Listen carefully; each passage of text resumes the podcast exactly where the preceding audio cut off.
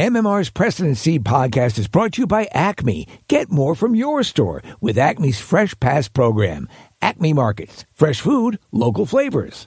933 WMMR Audio on Demand presents the Preston and Steve Show podcast. And now, Preston and Steve's news update with Kathy Romano. And today is Thursday, 17th day of August. Good morning, Kathy. Good morning. In the news this morning, the two night Bruce Springsteen and E Street Band performances in Philadelphia have been postponed due to an apparent illness. What the f- The shows were scheduled for Wednesday and Friday at Citizens Bank Park. Due to Bruce Springsteen having taken ill, his concerts with the E Street Band at Citizens Bank Park in Philadelphia on August 16th and 18th have been postponed, read a statement posted by Bruce Springsteen on social media. So the, the word starts to get out on social media, and I Yeah. and, and people were posting. Some people were already down Yeah. there waiting and tailgating that. and getting excited. Yeah, Man. Citizens Bank Park uh, confirmed the postponement, adding that new dates to see the boss have not been announced. Most recently, Boss played one night only at the Wells Fargo Center in South Philadelphia on March 16th as part of their 2023 tour. Back in early March, Bruce fell ill and had to cancel three shows. Now, obviously, fa- fans were bummed after learning the news. Some were already outside of the ballpark when the postponement was announced. Uh, fans say they heard sound check, but they did not hear Bruce during that sound check. Uh, for the announcement to be Air- made, Lionel Richie. for the announcement to be made three hours before the doors were to open. Everyone is wondering what happened and is hoping the boss is okay. Fans are encouraged to keep their tickets as they will be valid for the rescheduled performances. Meanwhile, there was a rumor that some sort of sinkhole at Citizens Bank Park may have led to the postponement. However, that is not true. What? Yeah, officials What? Uh, officials say that uh, there was a pipe that burst under the warning track earlier Wednesday, which had since been filled. Yeah, we were talking about this last night, and uh, I saw Brazier last night, and um, g- you know people were saying we heard it was a sinkhole, and he was like, "I think if there was a sinkhole at the ballpark, I would have known." He would have He's been like, informed, yeah. "But," he's like, I, you know, I don't know. Uh, and Chuck was saying that you know they had heard about the the water main break or something, you know, pipe burst or something like that. So yeah, have you ever had tickets for a show like of this n- level that was postponed and you held on to the I, tickets?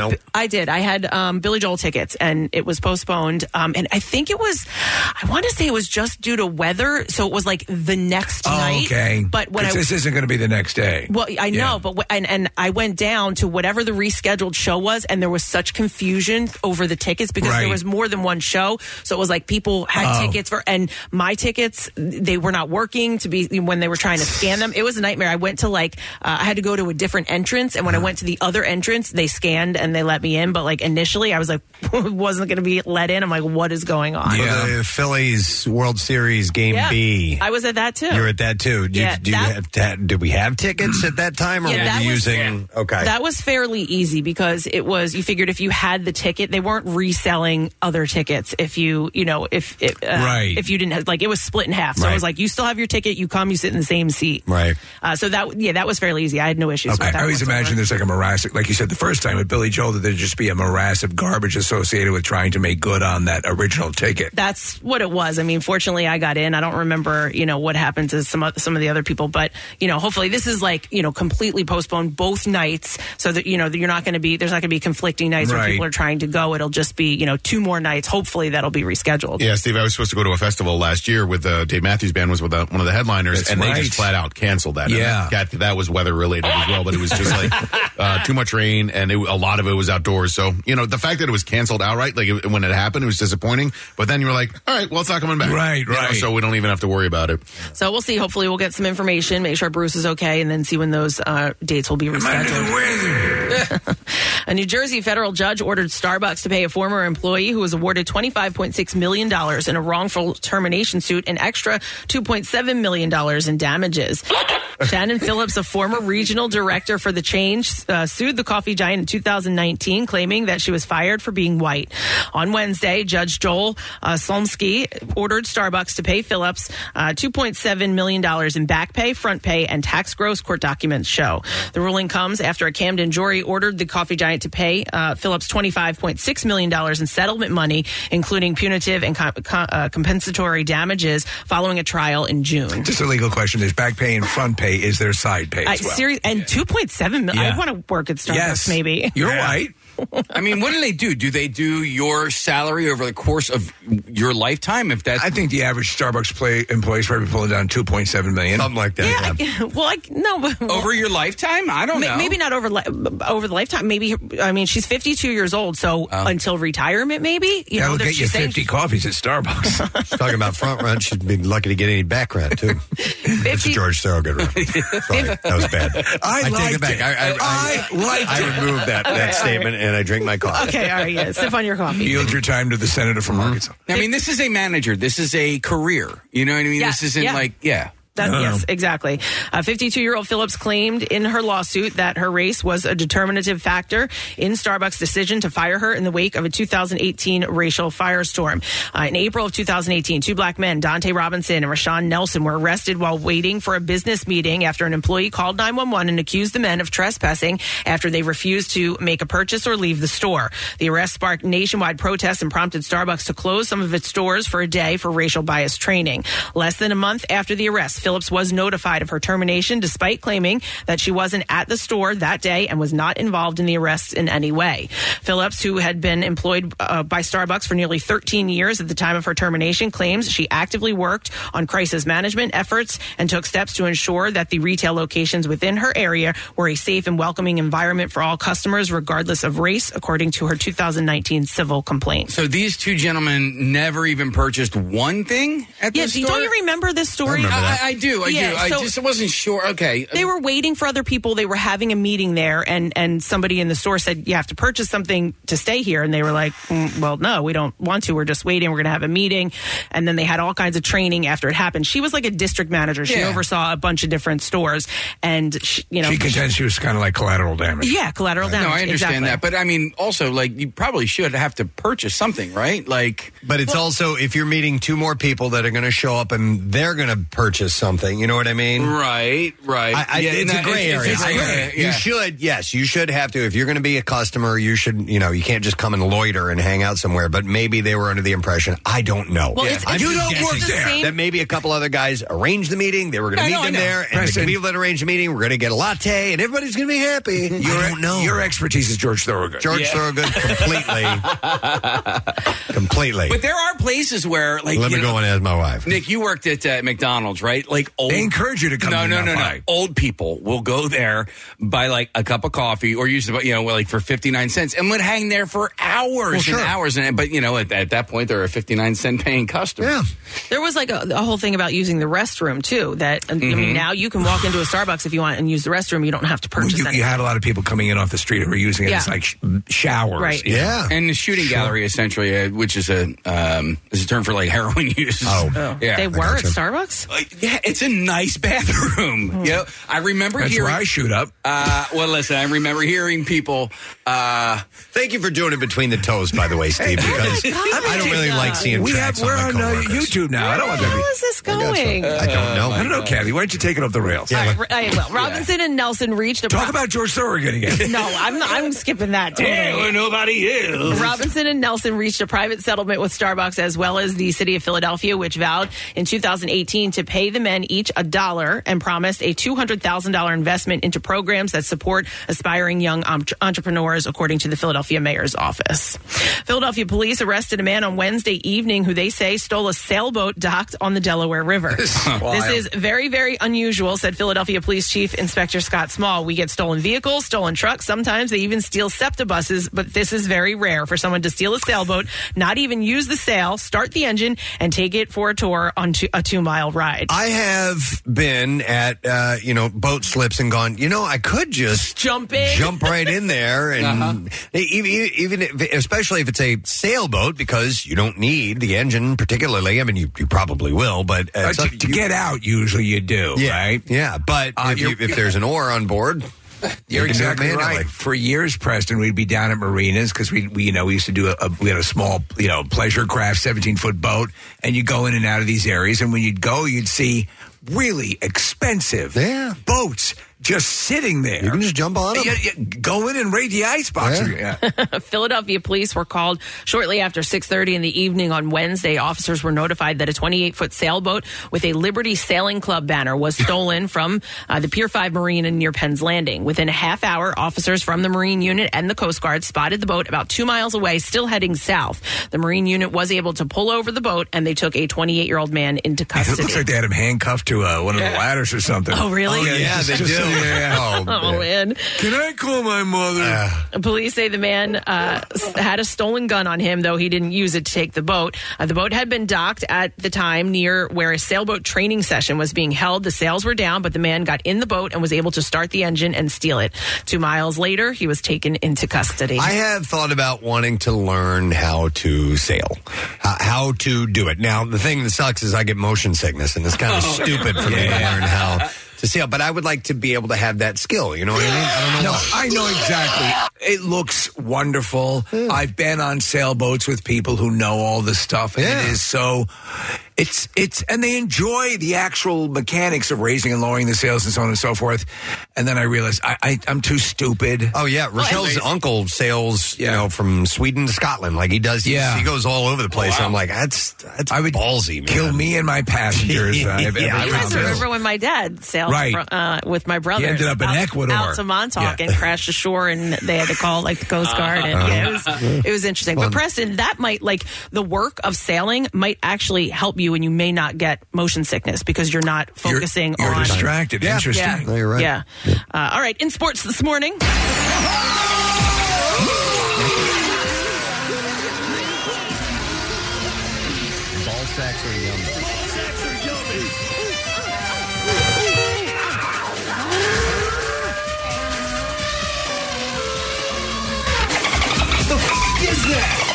The Phillies beat the Blue Jays 9 4 last night in Toronto. Bryce Harper hit two solo home runs. Aaron Nola pitched five innings, and the Phils won for the first time in four games. Jake Cave added a solo homer, and Nick Castellanos had two hits and an RBI as the Phils avoided a sweep in the two game series. They're off tonight and open up a series against the Nationals in Washington tomorrow night. Michael Lorenzen, who threw a no-hitter in his last start, will get the start. The first pitch is scheduled for 7.05. The Media U12 baseball team lost to Needville, Texas 2-1 in the first game of the Little League World Series last night in South Williamsport. The game was scoreless until Texas took a 2 0 lead in the top of the fourth inning. Media got on the board in the bottom of the ninth to cut the deficit to 2 1 after Christian Nunez scored following a triple, but that's as close as the squad from Delco would get. In the bottom of the sixth inning, down to their final out, Media had the tying run on second base, but they were unable to even the score and force extra innings. They'll now head to the elimination bracket with the season on the line and will face the loser of the Seattle and Maine game on Saturday. And that's what I have for you this morning. All right, thank you very much, Kathy. Welcome to uh, Thursday, friends. Pardon me if I'm a little out of it, but I drank alone last Oh, night. Hey, To carry on the with nobody else. Yeah, just me and my good buddy Wiser. you like to drink alone when you're by yourself. Uh, so we have a, we have a bunch of things uh, happening on the program today. Uh, we are first and foremost we're going to talk to the coach of the uh, media uh, the media uh, little league team. Yes. uh, that's Tom Bradley. So we'll check in with him in the nine o'clock hour. They're still in it. Uh, we also have another wrestler on this morning. Today we have Grayson Waller. They're really putting the push on WrestleMania. Tickets go on sale on Friday, and we love talking to these guys. You're gonna like Grayson Waller Preston. He is in the the spirit of Ric Flair. He's a and bad guy, he's- right? Yeah, he's a villain. He's a rowdy, rowdy Piper, that kind of guy. Yeah. Oh, excellent. So uh, he's going to be here in our studio today, which is cool. So uh, he will pop by in the 8 o'clock hour. And before all of that, we are going to talk to Rory Cheddar Wiz. Yeah. And uh, uh, Aaron er- uh, Ehrlich. Uh, God, I can't miss the last name. Ehrlich, uh, who will be on the program. He has been crowned, Cheddar Wiz is crowned the mullet champion of the United States of America, of the world, actually. It's so wonderful. Uh, I actually saw him on the national news this morning. Yes. On ABC. uh, 6 ABC had done an interview with him, and the national uh, feed picked up on it, and uh, they, they had him on there today, which was really Talk cool. about a media blitz. Yeah, totally. Uh, so we're going to talk to uh, Rory and uh, right around the bizarre file time, our first bizarre file. So we have a bunch to get to today. Let's go ahead and take a break. We'll come back in a second. I got lots of entertainment stories to run by you and a stupid question as always. Stay put. We'll be back in just a moment or two. The MMR app can't remember your Wawa order, but it can pair with your Bluetooth or Apple or Android car system, streaming us right into your speakers. Oh, and if you could grab us a meatball shorty and an iced tea, that'd be great. Thanks. Preston and Steve. Their name is their address Uh, on on the web. PrestonandSteve.com. Football's back, and this Eagle season, there are huge prizes to be won at Acme. Enter Acme Swoop In and Win sweepstakes, and you could win up to $10,000 cash or 2024 Eagle season tickets. And all you have to do is shop the participating items throughout the store and enter your codes from your receipt at acmeswoopinandwingame.com. Acme makes sure Eagles fans have all their game day needs to tailgate or host like a pro. Stop in and discover why football is better at Acme, the official supermarket of the Philadelphia Eagles. Free diamonds. Steven Singer is giving away free diamonds. You don't want to miss this. Everyone who purchases an engagement ring will receive a free one carat lab grown diamond. You must be thinking Steven only sells real natural earthborn diamonds. Well, you're right, but Steven will never sell a lab grown diamond, but he will give them away. Nothing says I love you less than a lab grown diamond. Don't be fooled by real natural earthborn diamonds from a real jeweler that you can trust. Steven Singer Jewelers online at IHateStevenSinger.com or in a showroom at the other corner of 8th and Walnut in Philly while supplies last. That's IHateStevenSinger.com. Now back with more of the Preston and Steve Show podcast. We're going to give away a four pack of tickets to the Pennsylvania Renaissance Fair. If you can answer this question correctly, what color were the walls in Monica's apartment on Friends? Oh, that's a good question. Good one. 215 263 WMMR. Let's see if you know the answer to that. All right. What color were the walls in Monica's apartment on Friends? Call now. Uh, birthdays. We got some biggies today, being the 17th day of August. It is Sean Penn's birthday today. Um, so many movies throughout the years. He is uh, celebrating his 63rd birthday today. You know what he's really good at? It's, they, they just reran it on uh, cable. Uh, milk. He's fantastic. Harvey I'm, Milk. I'm glad you brought that up. His Yeah. range is so That's Spicoli. wide. He's fa- yeah, Yeah, yeah, yeah. And to, to play Harvey Milk, Milk, in yeah. that, he was phenomenal in that movie. Was Sean Penn who took an interest in Ed Bassmaster? He was, Yes. yeah, for a little while was because funny. Ed, Ed- Sean's son saw Ed Bassmaster and thought he was hilarious. And Yeah. Sean reached out to him, and then they they uh, met up, and they it kind of fizzled out. Do you know what happened, unfortunately. Mm-hmm. Preston? The Haitian earthquake. Yeah, That's And then actually what distracted him, and uh, there you go. Sean went and did that. Yeah. And uh, so, yeah, he turns uh, 63 years old today. Robert De Niro. What the hell are you doing? Is celebrating a birthday today, and it's a biggie. He is 80 years Wow. old. And today. he's um, whore, liar, whore, and you know it. a new dad. Oh, my wait, God. no. Wait, no, that's Pacino. No, both of them. Both Is of it them. both of them? Yeah. Oh, my both Pacino and De Niro. You remember? Yeah, uh, it's it- that. That's just wild. But At 80. yep, 80 years old. Good for him. So Where's your son? happy birthday. Oh, he's at the retirement home. to Robert De Niro. Uh, it's also Donnie Wahlberg's birthday today. Founding member of New Kids on the Block. Were you a Johnny Wahlberg? Who were you? No, I didn't like Donnie. I was I was a Jordan Knight fan. Jordan Knight fan. Yeah, the Donnie's lead- the bad boy. Yeah, Donnie was. Uh, he was. He looked like he was just putting it on to Preston, me. I heard he smoked. Oh my god! What? What? What? Is he still married to Jenny McCarthy? Yes. And, and happily so. And he's actually, uh, as we now know, a really good dramatic actor. Yeah, yeah. Um, Why and do we he's- Why do we know that again? Because he's uh, th- he's on uh, Si- The Sixth Sense. Uh, he's on uh, Oh, Blue okay. Bloods. Right. Yeah. He's done a couple of movies. His, Yeah, his range is pretty Dreamcatcher. good. Yeah. he's uh, celebrating his 54th birthday today. Is he a partner in uh, Wahlburgers He is. as well? Yes. Okay. I guess the whole family is, right? I don't know. Yes, they actually closed one or two locations. They're still, Right. They're They still closed the doing one well. here, right? Yeah, I believe they did. Yeah. So uh, he's 54. Then you have Gilby Clark, who played uh, guitar for Guns N' Roses for a while. Uh, he turned 61 years old Is today. that short for Gilbins? Uh, I don't know if it's short for Gilbins or not. I, uh, find that out. Look- G I L B Y is how you spell his first name. Uh, another musician, Kevin Rowland, Oh. who's the lead singer of Dexy's Midnight Runners. We were just talking about them. We were talking about them yesterday, I believe, and he turns uh, seventy years old today. That was uh, that, I still love Come that on, song. Eileen. I Yeah. still love it. It's a, it's a chant and a command. yeah, and, and uh, And the, I- it was just, it was in those days of MTV where the video was so important uh, to the songs, and it was iconic. They were all wearing their uh, Bib their overalls? bib overalls, and Yes.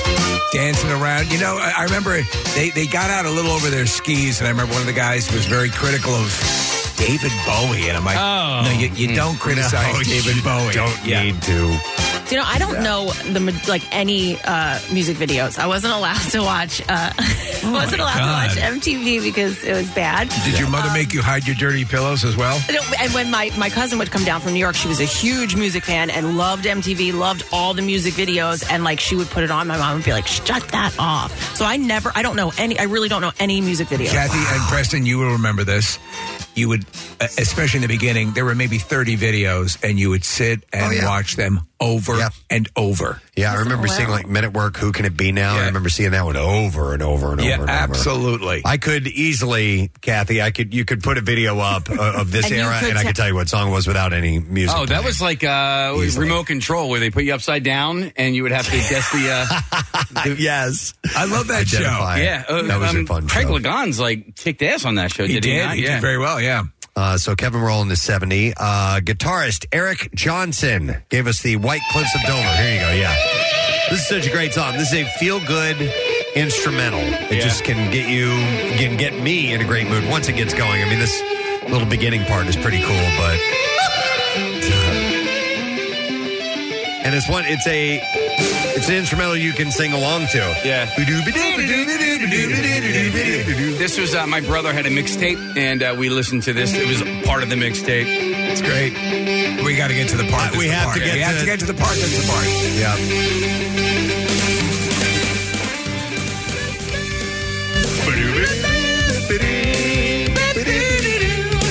Did we ever talk about the? I'm sure we have the, the, the greatest rock instrumental song. You know, I don't know. I don't know if we've ever had that conversation They're, they're, I'm a big fan when they're really done well. Oh, yeah. Part of the Grammys, too. I mean, uh, here we go. Wait. Yes, the chorus.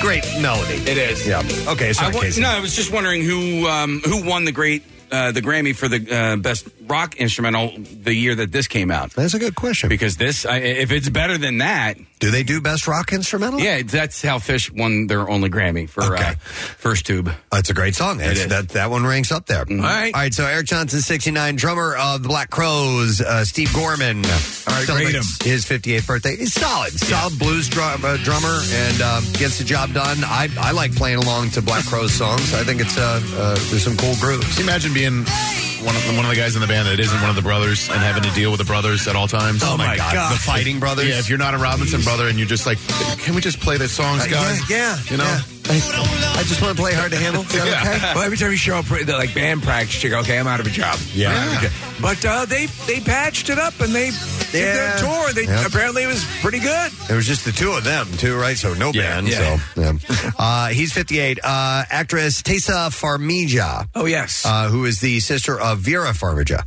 Farmiga, I guess is how you say. How do you pronounce that name? I think it's Farmiga. Farmiga, yeah. Uh, but they're both uh, very striking uh, appearances, very Yes. beautiful, you know, in a, in a Naturally. unique way. Yeah. Uh, so she's 29 today. Austin Butler played Elvis. Uh, honestly, you got to see that movie, Preston. I think you'll dig it. He is uh, 32 years old today, so happy birthday to Elvis. That's right, man. He's good. And then the last birthday I saved is Larry B. Scott, who played Lamar in Revenge of the Nerds. They have Karate Kid down there for He some was reason. also he he's in Karate Kid as He well. is? He's one of the Cobra Kai, believe it or not. Yeah. Yeah. I didn't know that either until I saw a picture this morning. I'm like, son of a bitch. There's a picture right up there, Case. Oh my god! Person did not even realize. Uh-huh. Lamar, the character of Lamar is so great, especially because he pulls out all these things that help them win in that competition, especially the javelin throw. It's hilarious. Uh, so he turns 62 years old today, Larry B. Scott. All right, let's see if we can get an answer to the stupid question this morning. Uh, what color were the walls in Monica's apartment on Friends? 215 263 WMMR. Our number, we're going to go to Noah and see if we can get the answer. Yo, Noah, good morning. Whoa! Hi. Hey. Oh, you all right, bud?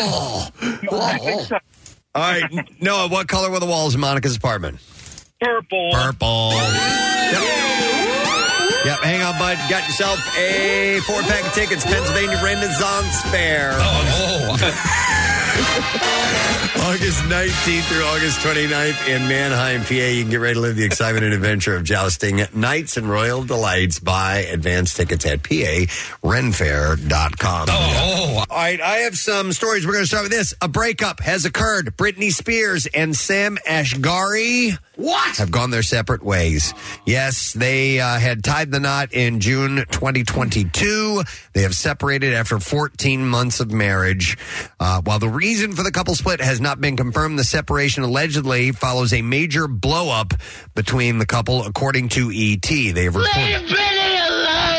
Uh, the pop star and personal trainer said, I do, in front of about 100 people and few family members last summer. Famous guests included Paris Hilton, Madonna, Selena Gomez, and Drew Barrymore. So it was a star studded event, uh, but they have, uh, yeah, they've separated. Did you guys get into a fight? ET had the uh, had the scoop on the whole thing. You know, it it was always suspect, Preston. Everyone thought he was just capitalizing on the marriage to get an acting career going. By the way, they met on the set of Britney's Slumber Party music video in 2016. They dated for four years before getting married, so it wasn't like they. she was his, he was their trainer too. Yeah, it wasn't like they rushed right into it. That's right. Uh, The couple made their red carpet debut in 2019 at the premiere of Once Upon a Time in Hollywood. Uh, her marriage to Ashgari was her third trip down the aisle. Uh, she had married her childhood friend Jason Alexander, not the actor. That was for 55 hours. In Vegas for 55 hours in 2004. And uh, then, of course, she had married her backup dancer, Kevin Federline, whom she shares two sons uh, with Sean Preston and Jaden James. And they filed for divorce in 2006, which was granted the next year. When I opened Instagram this morning, her post was like the first one there, and sh it was a picture of her on a horse. And I just noticed. listen, I know all of her posts are all about her, and that's fine. But like, I just noticed that she was talking about buying a horse. The horse was cut out of the picture. Yeah. like it was just her sitting on a horse. Like the horse's head isn't Uh. even like it's not even the picture of like the beautiful horse that I'm going to buy. Look at look at him. He's you get so a pretty. discount if you leave off the head. Uh, Yeah. and this is actually the most tame picture Yeah. she's posted in a while. Her last series of Instagram posts were her. She apparently purchased a stripper pole, Uh-huh. and she's flailing around. Mm-hmm. And so last night we were talking Preston, and and uh, you know the conservatorship and getting her free from that was you know seemed to be a good thing. And and now you see, wow, there there clearly was a lot more going on than a lot of people were aware of. Somebody needs to keep an eye on yeah, her, probably. maybe the horse. So we'll see. We'll see. Maybe the horse will. Uh, after Netflix dropped the trailer for Maestro on Tuesday, many uh, took to social media to express outrage over Bradley Cooper's prosthetic nose in the movie. Uh, he portrays the famous act, uh, conductor Leonard Bernstein in the biopic.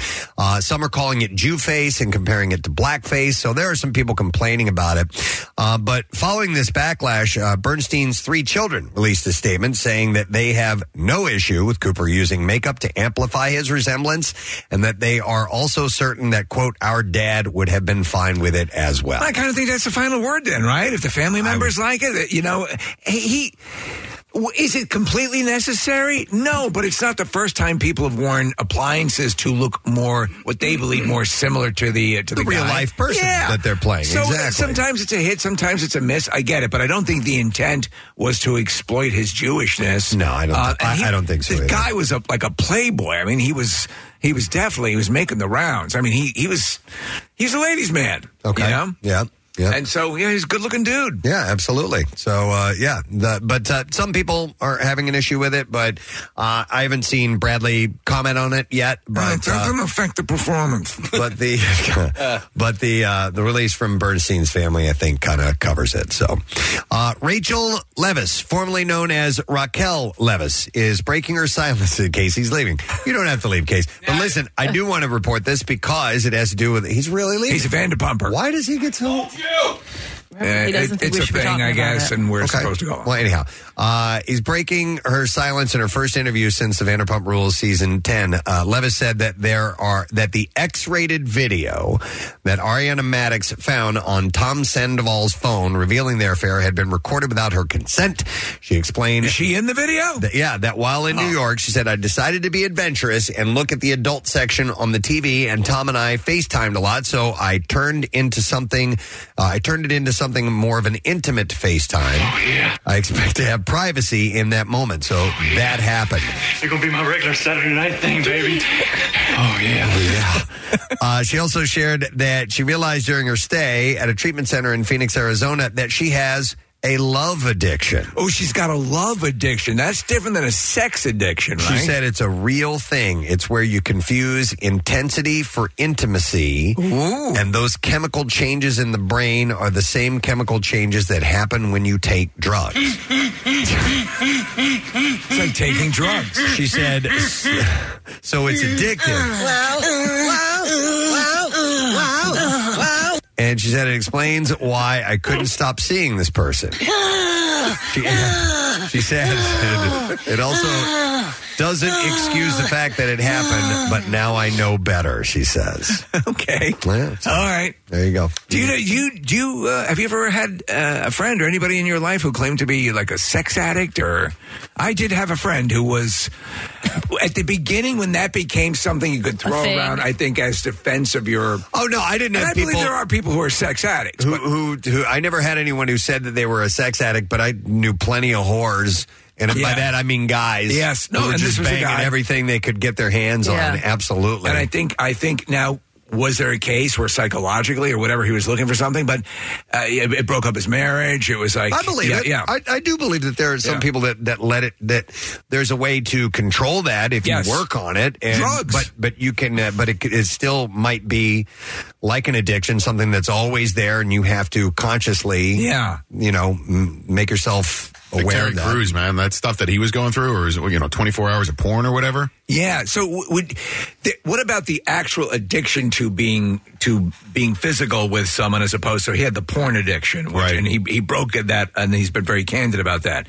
D- Nick, have you ever known anyone who was legitimate or, or at least claimed to be? Yeah. Had to go to support groups and stuff like that. Yeah, and I've talked to a couple of people about it, and, uh, and I actually talked in therapy about it one time, you know, as a subject. And um, it, yes, it's certainly a real thing. Some people also just have uh, healthy sexual libidos. I think where the issue is is when your sex addiction gets in the way with your relationships or your work or anything else in, in life that that is supposed to be uh, take a higher priority. What if uh, your entire fan expo empire falls apart because you're a sex addict? You can't uh, let that happen. Yeah.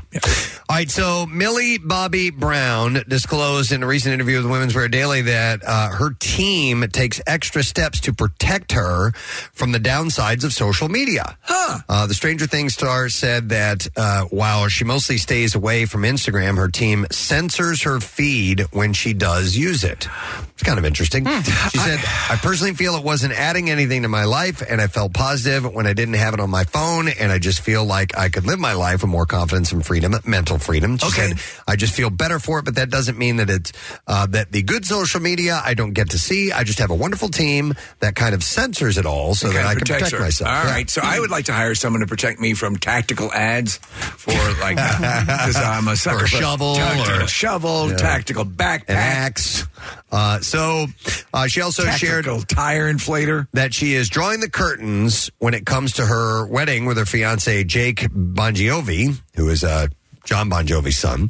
Uh, she said there are only so many moments in life uh, that you get only once, and to have everyone's uh, opinions and eyes looking at that just feels unnatural to me. Look at this picture of her. She looks Oh, fantastic. I follow her on social media. She is beautiful. I can't She believe is that's a 11. Beautiful woman, and uh, yeah, she's uh, she's got a huge career ahead of her because she's a great actress. She's very too. good. Yeah. Yeah.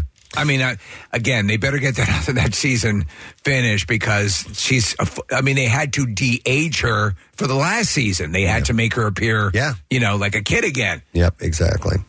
So Ellen DeGeneres and Portia de Rossi are vacationing in Spain to celebrate their 15th wedding anniversary.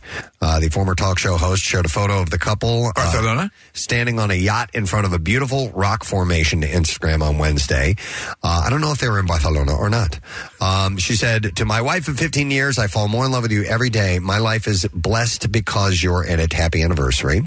Uh, according to People magazine, the pair were traveling with their friends Chris Jenner and Corey Gamble. What's that? In Mallorca. Shay what? It was Chris Jenner. Oh, not okay. No, not, Caitlyn Jenner. Not Caitlyn Jenner. Um, what's Mallorca is where like all the celebrities go when they go to Spain. Like there, there's a lot of giant, beautiful houses there. Where's the Where's the Popeye Island? Where the, the Oh, Malta. Malta. Okay. Yeah. Um, so, uh, what's the status of her gorilla sanctuary? Remember that was a big Ellen's? thing. She was going to spend a lot of time in that. I It don't know. was, Oh. Portia gave her this whole thing. and it was gonna be a gorilla. san- I, I don't think she has a gorilla sanctuary in Spain, does she? that would seem counterproductive. Uh, I didn't hear a follow up on it, so I don't know. She still posts a ton, like from her show.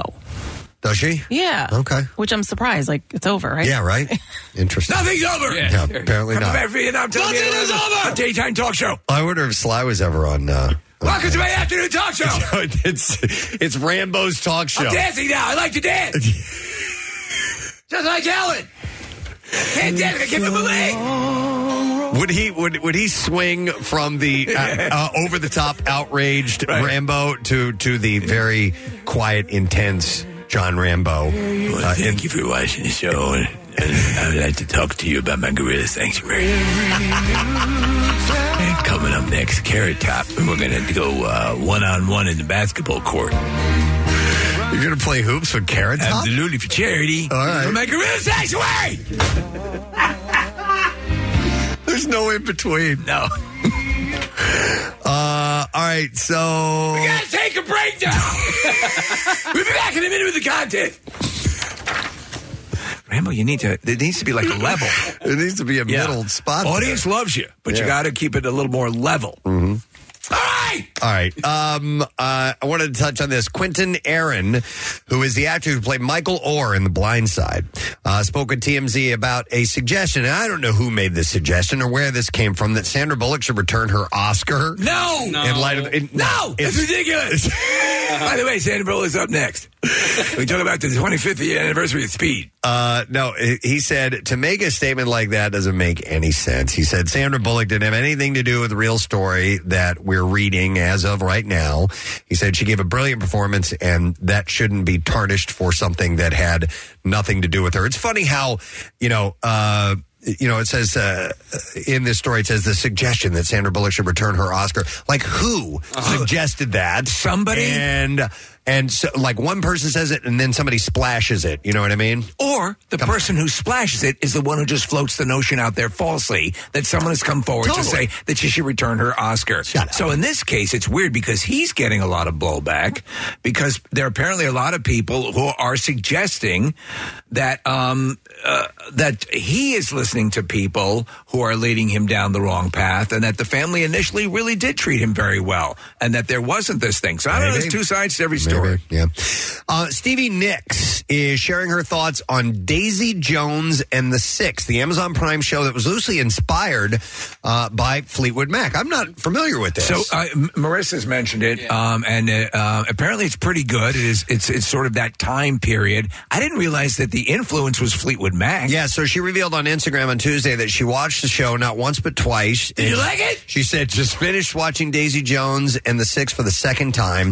Uh, she said in the beginning it wasn't really my story, but Riley seamlessly soon became my story. Riley Keough. Uh, it brought back memories uh, that made me feel like a ghost watching my own story. She said it was uh, it was very emotional for me. I just wish Christine could have seen it, meaning Christine McVie. Yeah, her dear Uh, friend. She would have loved it. Uh, hopefully, it will continue. Uh, Reese Witherspoon, whose company produced the series, commented on the post and said, "Oh my stars, Stevie! This means the world to the whole Daisy Jones and the Six team. Thank you for cutting the path." I think I have to watch it now. Yeah, yeah, interesting. Marissa, Marissa, you you thumbs up on that? Hang on, I gotta. I got too many papers on the board here. I gotta turn her mic up. Yeah. Yeah, for like the vibe that we like, where it's just like that 60s, 70s. Almost famousy. Almost famous, very much. It's actually based on a book, um, which I learned. And this woman, Taylor Jenkins Reid, writes books that are kind of like based on Hollywood pop culture. So there's another one called The Seven Husbands, which is kind of like the Liz Taylor story. Ah, so interesting. it's kind of her vibe. So knowing that it was legitimately based on Stevie Nicks' it, it all makes sense now. It's cool. But it's good. All right, one last story. Uh, Sarah Hyland opened up about uh, the struggles she faced on the set of Modern Family. She told uh, her podcast co-star Jesse Tyler Ferguson that uh, she didn't remember a lot of filming due to her kidney dysplasia diagnosis, which required her to undergo multiple kidney transplants. Let me ask you, Sarah, was the cast mostly supportive? She said, I was also focused on essentially just surviving and knowing my lines and being there 100% when they yelled action and then immediately collapsing when they yelled cut. Uh, spe- speaking about a specific episode in which the cast had to push a car, uh, the actress said that she was on dialysis and using crutches because she had gout at the time. She had like during the run of that show, I think it had to be like four or five pretty major surgeries to deal with all this. Yeah, she said they put me in high heels, uh, which uh, gout affects your feet. Right. You know? She said they had not established my outfit yet, and they insisted that I was wearing heels, so it was it was tough for her. And Do you remember the time where if, if Sixers coach Maurice Cheeks Yeah, had gout, Maurice Cheeks had and he him. had to basically he w- had to wear socks. He, yeah, he, he Uh, would wear like one shoe. Yeah. Uh, and it- people were like, what is going on? and eventually he spoke out about it. Does that manifest mostly like will you get it in your extremities and your feet? Your- it's, it's your feet, and it's very painful. yeah. My dad gets it from time to time, Really? and he has gout flare-ups, and uh, it sucks because it's like, and he'll be like in physical therapy and doing stuff, and then he, he can't do anything because it's so painful. Does he have to avoid spicy foods? Yeah, it, it has a Yeah. lot to And do with beer? dietary, right, Nick? He never drinks uh, beer. Uh, he's not a beer drinker, but um, yeah, it is dietary, and uh, sadly, his diet is terrible. So whenever he like falls off the wagon and eats badly, uh, the gout flares up again. That sucks. Yeah, it blows. All right. Well, listen, we have some clips to play, so we're going to do that very thing right now in Medusa Deluxe. The contestants of a hairdressing competition gone wrong find themselves in the middle of a murder mystery. Here, director Thomas Hair, uh, Hardiman uh, shares his inspiration for the movie's unique setting. I love hairdressing. My mum took me to the hairdressers at, like a weird amount as a kid, so I went basically every week. And I sat in the background and I kind of just appreciated it as as a skill and as a craft. Like hair is this kind of cultural monument, effectively. And then down here you've got the backbiting and the fun and the kind of background of it, and you pinball between the two. And to me, that's comedy, and that was a world I wanted to get into. I don't. I don't want. I don't think I want to see it. Medusa Deluxe. is playing in theaters now. Here's the next clip. Reinventing Elvis, the 68 comeback, explores how one man named Steve Binder challenged Col- uh, Colonel Parker to spark the aging star's comeback with an iconic TV special. Here, producer Spencer Proffer shares why he chose to revisit the story. Steve was like no amateur, and I'm thrilled that he not only pulled it off and Elvis loved him and the public loved him, but it's time to tell his story through his lens. That's what we did, and Paramount Plus, God bless them, really believed in the vision, so they stood next to me. Oh, uh, reinventing Elvis the 68 comeback is now out on Paramount Plus. I think the focus of this, Nick, you saw the movie Elvis. Yeah, they, they talk about it. The producer that they're talking about it was played by the guy from uh, Stranger Things. Yeah, when he leaves, uh, or he's trying to leave Colonel Tom Parker, and he Right. ends up hanging out with these guys, and they think that this is a good idea, which they were right, it was. And so Elvis started listening to them more instead of Tom Parker. Yeah, that's an interesting story. I mean, and that's according to the Boz Lerman. So, telling of the so story. the, the, the from the third season, you know, the the, the, the brother, the abusive brother, who ends up, you know, being he- heroic in the Oh, in the- Billy. Billy, Yeah. uh, he, the ad actor is playing this producer Oh, okay. in, in Elvis. yeah, they meet at the Hollywood sign, which I think actually Steve did happen. Did happen, yeah. Yeah. All right, that's the last item in the entertainment uh, report. We got a lot to get to today. We have uh, wrestler Grayson Waller, who's going to be here in our studio. He's Yeah. a villain, he's a bad guy. uh, we have Rory Cheddar Wiz. We're going to check in with him because he is the mullet champion of the United States. And we also have uh, Tom Bradley, who's the coach of the media Little League team, who is, uh, when's their next game? Is it tonight? It's, uh, no, tomorrow night. It's tomorrow I- night. wait, what's No, the it's 19th, Saturday. 19th, yeah. All right. Uh, so we'll check in with all those people throughout the course of the morning. We'll come back in a moment with some other things. So make sure you stick around. We're going to have a ride this morning together. We'll be right back.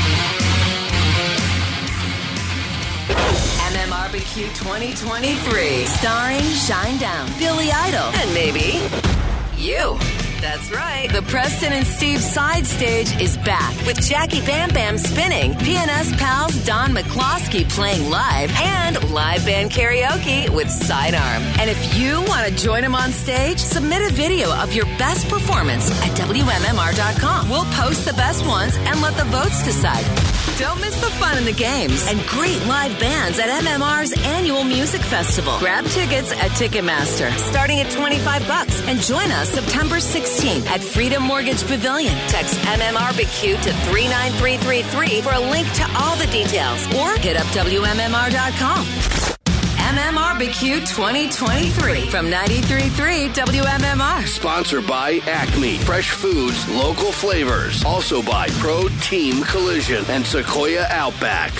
Ladies and gentlemen, it is time to expand our minds through scientific discovery. We go now to the Just Saying Institute. Oh, the Just Saying Institute, home of the Sly Stallone School of Journalism. It is a sprawling complex. A lot of people forget how just how big it is. We even have a journalism school yeah, I and a didn't know that. monorail. Wow. All right. Um, so this is super interesting. Um, and it involves, believe it or not, Pink Floyd, The Wall, the song. I saw this. Researchers have created the song reconstructed from from the reconstructed brain waves of people listening to the song another break in the wall part one Did you get the audio? I have it. All right, good. I, I- Marissa uh, uh, isolated. There were a couple of different. Um, I, I took uh, the part of the song that they had people listen to, right, and then compared to what uh, they have te- they have recreated via technology. So, so explain the mechanics of this because it's pretty fascinating. Okay, well, so here let me let me give you a little bit of the background here. So ultimately, the research team hopes that their findings are going to lead to more natural speech from brain machine interfaces that aid communication with people who are quote locked in by paralysis and unable to talk. So, so for example, um, Stephen Hawking. Mm-hmm. Yes, but he, he that was not brain activated. So, uh, and in fact, uh, right, he he was he would actually look at a keyboard. Correct. So, Dr. Robert Knight, who is the uh, senior researcher, said right now, uh, when we do words, it's robotic. He said, consider the uh, consider the computer speech associated with Stephen Hawking. It kind of sounds like that, but he said human speech is made up of words, but it also has a musicality to it, uh, with people adding different meanings and emotions based on musical concepts like intonation and rhythm.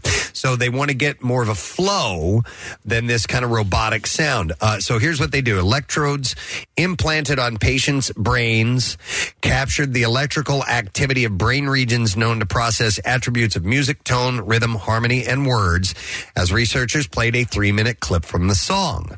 Uh, the recordings were gathered from 29 patients in 2012 and 2013. So they did this 10 years Wow. ago. Oh, yeah, yeah. All of the patients suffered from epilepsy, and surgeons implanted the electrodes to help determine the precise brain region uh, causing their seizures. Uh, starting in 2017, the researchers started feeding those recorded brainwaves into a computer program to analyze the data. And eventually, the algorithm became smart enough to decode the brain activity into a reproduction of the song the patients had heard years earlier. So I'm going to play this for you. Right. It doesn't sound just like the song. It doesn't. At all. But this came simply from the data of brainwaves. So the the brain waves were converted into data, Yes. data, and then analyzed because of the advent the advances with the analog uh, with the uh, um, yeah they were able to decode them into these sounds. Yes. uh, so with- so we're getting to you talk about the lyrical sound of human speech. This could be the way in. Possibly, yes. So let me play a little bit of this uh, to you, uh, for you. And, and, and the beginning of this clip plays some of the, the song that they listened to, and then the portion of it that's, uh, that's been um, analyzed and uh, interpreted. Here we go. Just a break in the wall. And then this. Here's a recreated version.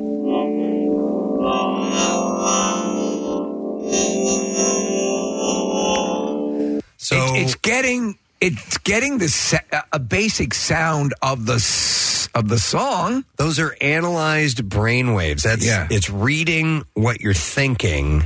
I can, this is like Musically. beyond. I can't. I don't understand. So so when when you, you hear you, the way Stephen uh, Hawking when you're uh, you know I, I mean I, I, I, it had a very robotic sound to it. This allows if you can break down the code of what makes the brain process that leads to our more lyrical speech.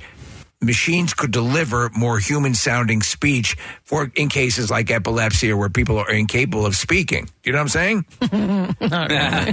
so so they'll be able to hardwire into your brain if you then have you'll get lost this. the- Wouldn't you think my collection's complete? Ah. yeah, if you've lost the power of speech and you will be able to just think of something and it will come out of a speaker. Say you've been rendered speaking. You're you're You have ALS. appara- yeah, exactly. Exactly. And you can no longer speak. Right. You will be able to communicate to people. And that will be huge in medical treatment because you can then convey how you're feeling, and you know because th- that's one of the most important things is doctors need feedback. They need sad, bro. They need verbal feedback. I mean, if it actually works, that would be amazing. I just don't understand how it could actually. I, I, I think it will eventually. I think it will, especially now with AI. The only problem is they can only communicate in Pink Floyd songs. Oh my God, that's the problem. No sign, bro. It's Friday. There oh you my go. God, you did it! We need to do that. again. What- I forgot we haven't done bass backwards in a while. What about Bajmir? Rim job. Rim job. Yeah. Do we still have that? We do, but mm. okay. Uh, so eventually, uh, the algorithm became smart enough to decode the brain activity into a reproduction of the song that the patients had heard years earlier. Uh, according to the doctor, this study represents a step forward in the understanding of the uh, neuroanatomy of music perception. Uh, the accuracy of sound detection needs to be improved going forward, and it is not clear whether these findings will be directly applicable to decoding uh, the prosodic elements of speech, which is tone, inflection, and mood. You were just saying Brain this, job. I love it. Brain job. Imagine that. Yeah. If you're sitting there, you're trying to communicate that you feel pain, but all you can say is rim job. Yeah. Rim job. Well, I don't want to do that now. Nick, you were gonna- You're going to jump in. Uh, yeah, but I mean, just keep going, and then I'll add my thing. no, you're good. Go ahead. Um, the my my grandmother had a stroke about 30 years ago, and um, she had this keypad that was given to her where there were pre-programmed phrases. So it would be like, uh, "We need to get milk from the grocery store." I mean, uh, like stuff that was common, and there were I don't know. 300 of them or whatever, including one that said F you, which was great. So she would hit a button and it would say F you, F you. Yeah. So this was 30 plus years ago. I, I this is where I get fascinated by this by this type of technology because if if even we're getting this stuff now where it's sort of um, garbled Pink Floyd music. where- What are we going to get ten years from now? Yeah. You know, like wha- the the ability to harness brainwaves at all at this point to get something that s- slightly remembers uh, resembles human speech is fascinating. It's going to be amazing, especially because you, all this stuff always proceeds exponentially as they discover something. It, it it moves ahead quickly. Now, you're basically the way we speak now, the way I'm speaking right now. It's um, my brain is sending you know a, a code to my you know uh, your muscles, right? your- all this, yeah. it's all the process working. I'm inhaling and exhaling in the proper way, all that stuff, proper modulation. But the um, the truth of the matter is that in in in, in uh, the the machines right now, it still sounds stilted. But if we get to that point where you are basically doing exactly what the human brain does, that's pretty amazing. Yeah, I mean they've gotten to where you can uh, you- you can work prosthetics by thinking alone. Yeah. Um, Yeah, and- when nobody is. Yeah.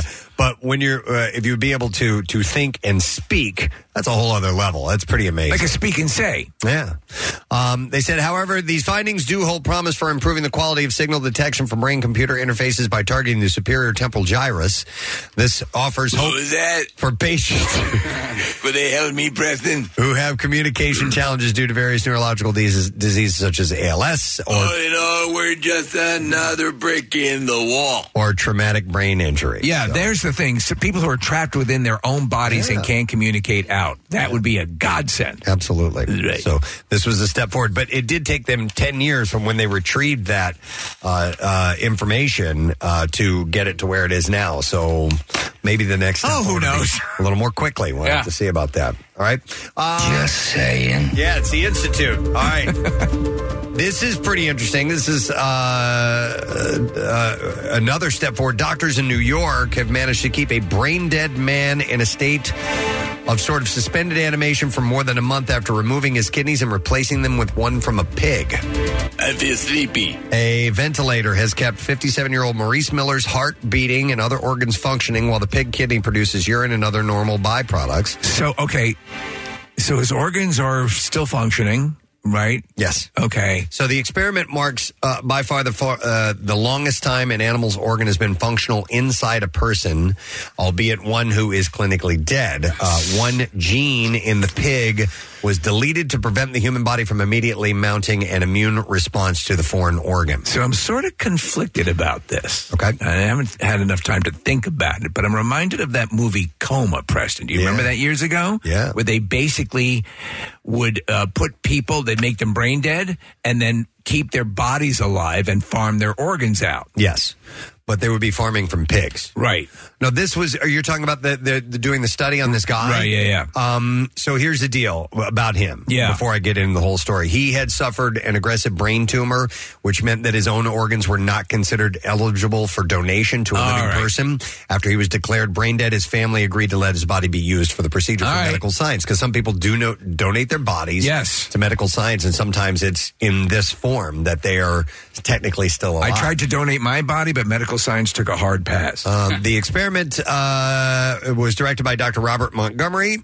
Um, it said he hopes that uh, by showing the kidney can function successfully in a brain dead person, it will clear the way for the Food and Drug Administration to approve clinical trials in living people. Mm. Mm-hmm. When you donate your body to science, um, I assume you do eventually get it back for the family to, you know. I don't think do- so, Case. Mm. Huh. Because they, you know, like they, whatever's left over, maybe. Yeah, I mean, because there, there, there are tons of different things that they can. You usually get a plate covered in Reynolds wrap, right? Um, you can you can be sent to medical school and they do you know uh, Yeah. gross anatomy and, and work on that or and and cut the body into pieces and send it off and or they may send you to a uh, one of those decomposition farms and let your Yeah. body rot and and uh, See how- so- so for see how it police breaks down. investigations. So, okay, uh, but you know I don't know, case. I think once you hand it over, you've handed it That's over. it. Yeah, but that's an interesting- And then they destroy it because it's medical waste. If anybody knows That's what I always what, do. what what happens or what you're given or if you're allowed to keep a part or if there's if there's a, a partial cremation, wait, well, here's okay, because my, my buddy was talking about how his father in law uh, donated his body to science, but also in the same conversation talked about having the remains to scatter the ashes. okay. So I wasn't sure. Okay, we're, we're going to take what we got, and then whatever is left over Is returned to is you? returned to you via. I could see that being part of it. I, I, I'm- I, I'm not well versed in this, but that would seem like it might be something that goes on. All right, here we go. Yeah, Casey, any tissue not matched with a current science care program is cremated and can be returned. Okay. If requested to the individual designated on the consent form. So there you go. Self-addressed stamped envelope. So you can you can consent to have that done. All right. Uh, you know who's an expert in all these things? Ah. The good doctor. From Fox 29 and Penn Medicine.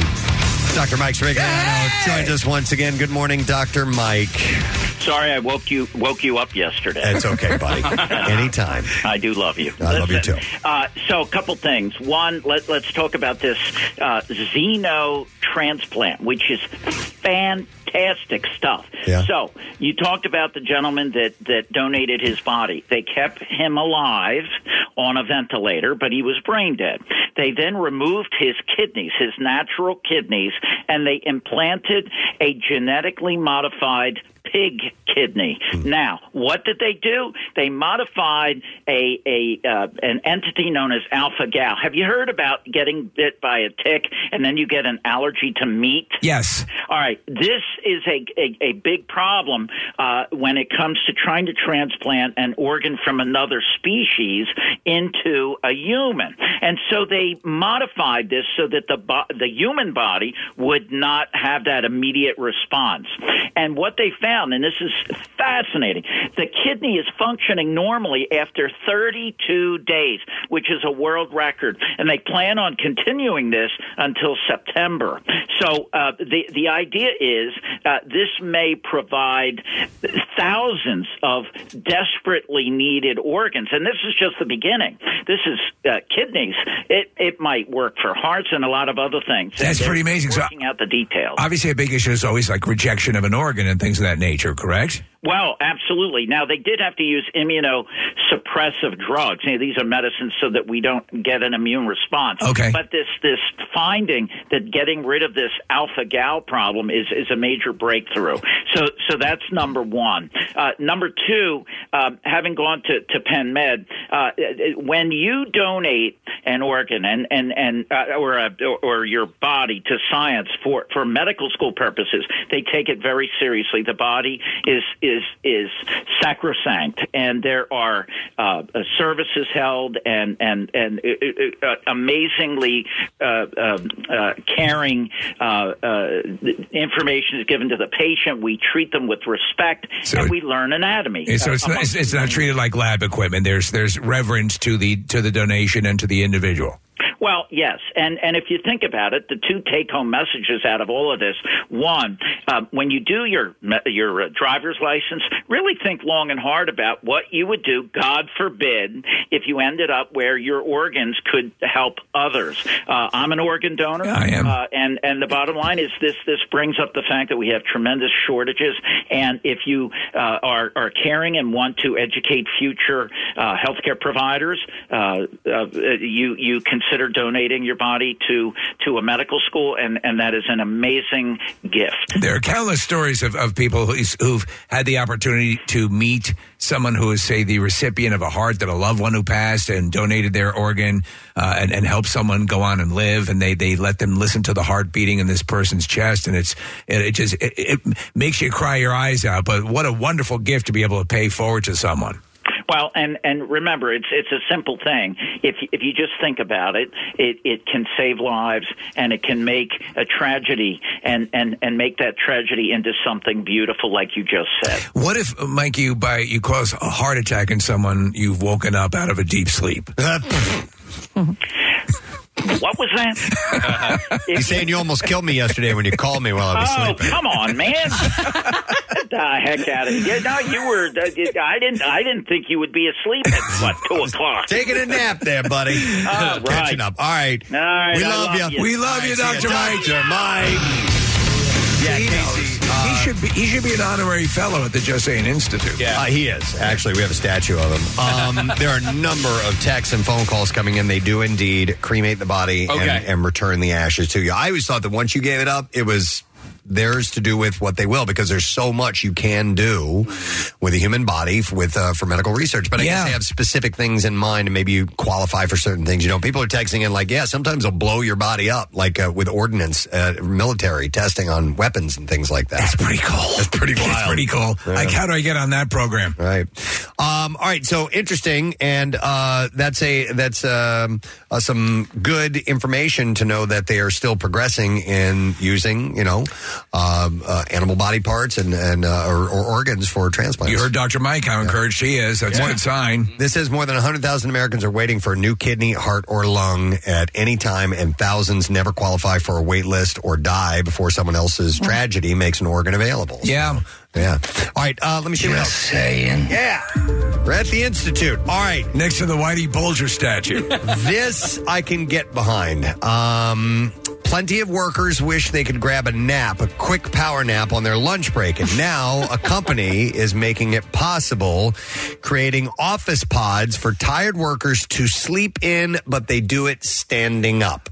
Okay? What? Oh, So- what? Like a horse? Like the coneheads? Now, I had the same reaction that you guys did. What? What? Um, but then I saw because you've developed a system that works brilliantly. I do.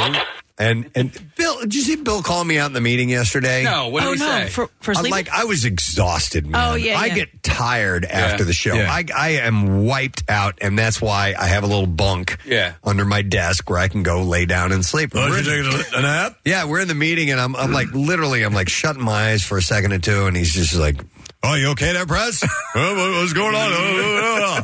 I'm like, dude, I'm exhausted. I'm still listening. I'm here. Yeah. But I'm freaking tired, man. I can't stand our meetings because I'm so tired at Well, that point. Whenever we have them in a room with fluorescent lights, I can take this the one room we're in a lot better than the other room because the fluorescent lights knock me the f out. But how do you stand and sleep, Preston? All right, so th- t- Connor, pull up a picture of this. It's called giraffe nap. Believe it or not, Do you have to glue yourself to a giraffe? No. Uh, the Japanese company behind this invention says sleepy employees can pop into the vertical giraffe nap booths to catch 40 winks during the working day. They add that the pods offer a re- refresh in just 20 minutes.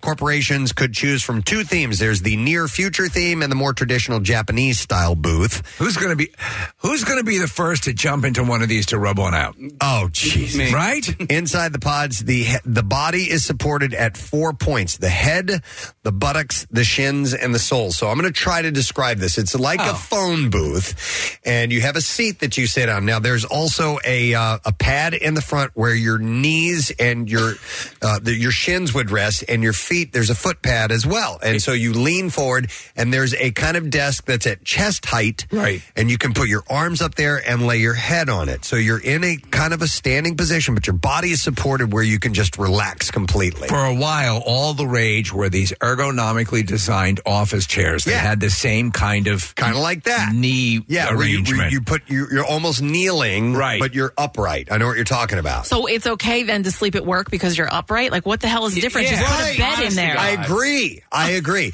Maybe it's for space saving. Well, Preston, you push a button and the tube goes horizontal.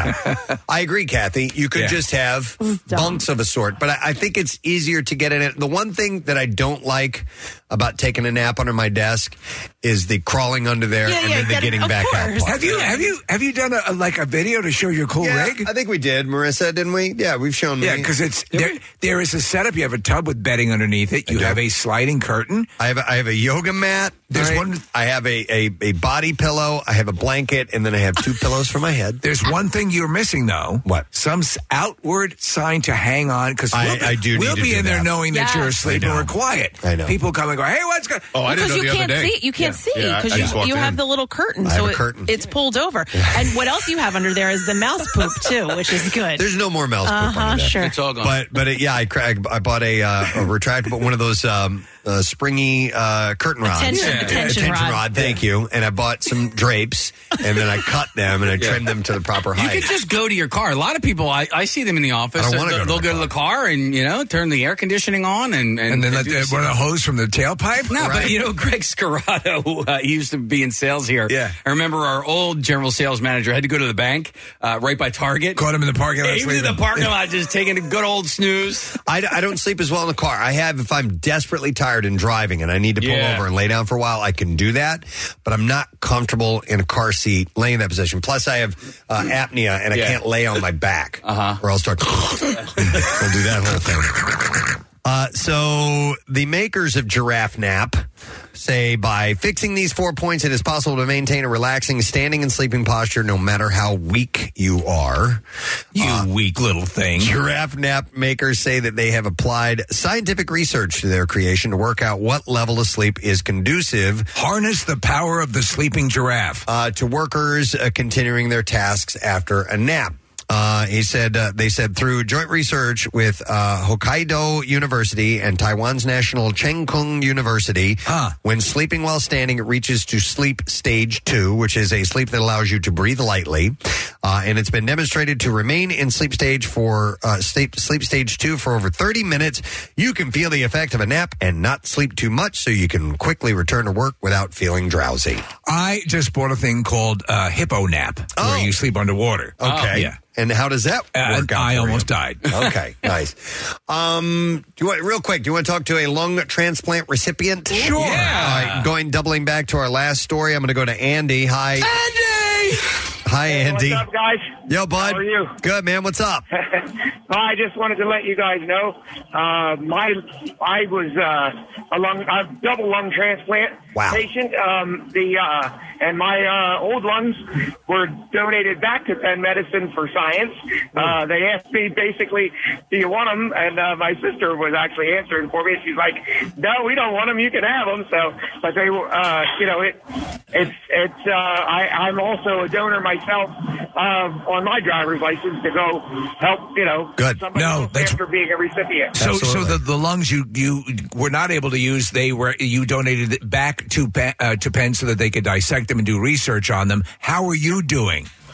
Oh, I'm a you, you. If I didn't tell you, you would not know. That's fantastic. By the way, Andy. So they they offered your old lungs back to you in in like what form? Were they going to put them in a jar and and uh, Formaldehyde? I, I don't know that answer. They just were like, "Do you want them?" And we were, uh, "No, we don't want them." I thought it would. Be, I, to be honest, Andy, I thought it was illegal or uh, whatever that that was considered Uh, biomedical Yeah. waste. And then I mean, you, maybe when they say that, they don't mean they're actually going to give them to you, but that it's not going to be used for science. Like, you know what I mean? It, it'll be disposed of or oh, whatever. okay, or like in a Because smoothie. it's your choice. Yeah, probably, but uh, you know, our answer was simply no. We're okay. You know? All right. Yeah. And they and they asked us, you know, do did we mind that they used them for research? And we were like, no, absolutely. Do you know? Do what you have to do. You know. Do they uh, do they knock the price off of the uh, transplant if you're offering a trade in? right? Mm-hmm. no, I don't believe so. No. All right. Trade in. All right, thanks, Andy. Happy to hear you're doing well, man. Yeah, I'm good. Thank you very much. All right, take care, buddy. That's We'll pretty see you. Mm-hmm. wild. Double lung transplant. Double lung transplant. Double lung transplant. Oh, my God. All right, let's get to another story. Just saying. Yeah. Thank you. Can't do it without the music. No. Not going to do it without the music. Um, researchers from Florida have found that uh, popular cliques in school are still very real, and they found out some reasons why people might fall into cliques. A Florida Atlantic University study found that life is harder for middle schoolers who are less athletic or less attractive. Well, who didn't know that? I know. That's as obvious as it gets. Wait, you mean the chubby, uh, awkward kid is not rocketed middle school? Thanks for this study. Well, the uh, the more unpopular a student becomes, the more likely they are to engage in problematic coping mechanisms. I have a friend that I grew up with that, um, you know, just Had three testicles. No, but just you know, looking back on it, and I I don't want to say uh, too much because I don't want to reveal. But like, this person was not athletic, was not like not ugly, but Yeah. um, man, like, but dude, all the cheerleaders loved him. He was like hanging out with the popular crew. Uh, he also was like a top ten student, like all these. things. But like, if you were just judging surface level stuff, you're like, how the hell is Right. this dude r- rocking it so well? Yeah, some people's personality can can rise above that, and that's that's a, a gift that you have. And also, people people blossom later on, and- and you know, you you you find yourself at different ages. Are they saying here? So, what what is the what is the full the, the major takeaway from this survey? It says here, This study? growing marginalization in turn uh, precipitates loneliness and alcohol misuse. Okay, uh, according to the lead au- uh, study author, who said of So they're those saying alcohol can help. Who, no. Oh, no. Of those who began drinking to intoxication during the course of the school year, almost two thirds were above average in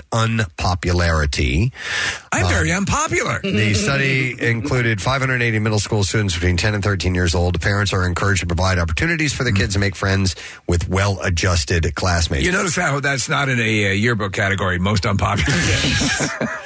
Bottom line is, man, middle school's hard. I, I, I, I took my lumps. It was. Did uh, you find it uh, the worst of the of your school years? Yeah. Yeah, Okay. I think so. And, and and watching my kids go through it too, they hated it. They hated middle school, um, and and because that's when um, you're most awkward. Mm-hmm. Well, that's when things start to happen. That's when that's when cliques start to form, and, and Yeah. yes, differences between each other start to matter At as a- different paces too. Yeah. you know, like when when some Yes. kids in seventh and eighth grade are developing, and other kids in seventh and eighth grade are still like elementary school kids. You know, it's, it's a really it separates you, and then the separation creates these cliques. Uh, do they talk about other coping mechanisms in this article besides drinking? No, that's They recommend drinking pretty much, right? They, they, were- they, they- you, my, my suggestion to you is to start drinking heavily.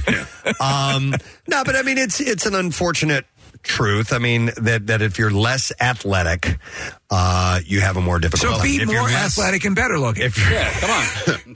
That's the takeaway. Yeah, just be more athletic and better looking. The coping mechanism that I was thinking of was that I, I knew a few uh, young women who um, found acceptance through sex, and they, Sure. you know, they used that as Yeah. a way to gain popularity by flirting with boys, by sleeping with boys, and it, it- you know, looking back on it, it's unfortunate, but they wanted to fit in. So I was less athletic, and uh, and that's You became when- a pimp. and, and that's that. I find that hard to believe. Believe I'm, I got to jump in here.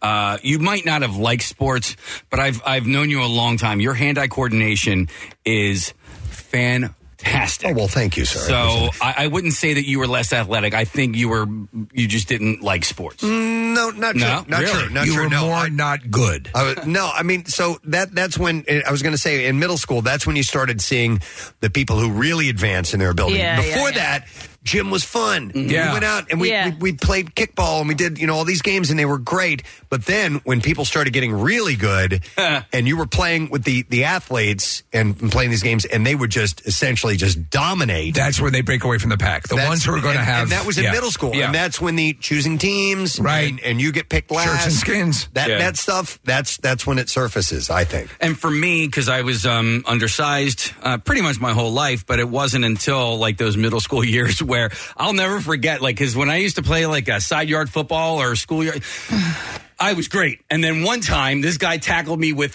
no problems, and I was like, "What the hell was that?" Like, yeah. and then all of a sudden, people started developing and getting bigger, and I just did not.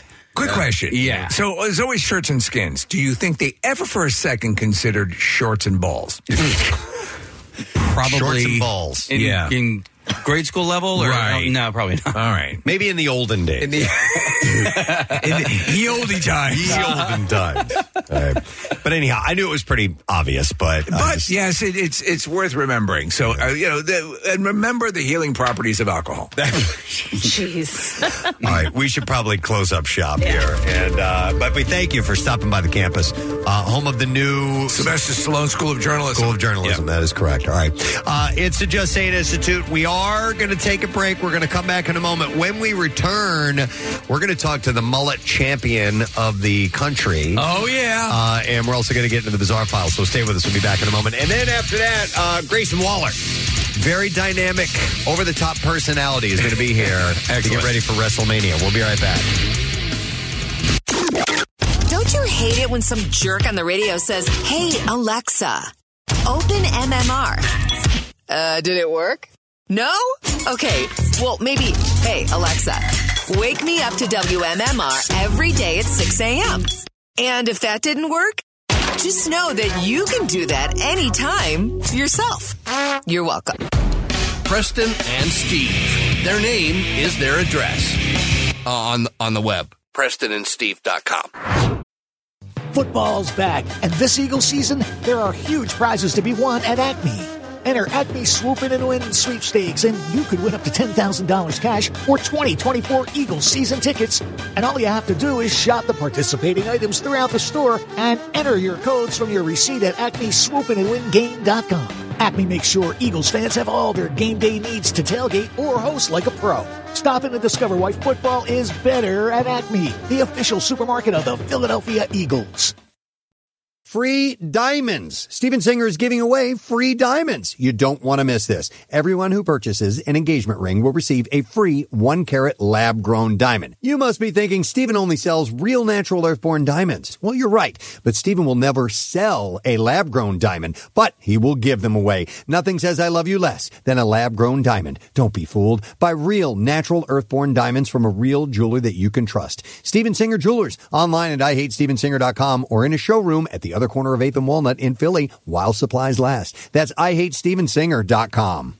Now back with more of the Preston and Steve Show podcast. We're going to do the bizarre file. Then we are going to speak to the mullet champion of the world in just a second. And this just added to our list of things for the day. We have brand new music from Guns N' Roses. Whoa! I had no idea this was even coming. So Yeah. we're going to do all of this, and uh, and then we got more guests. But let's do the bizarre file first and foremost. Here we go.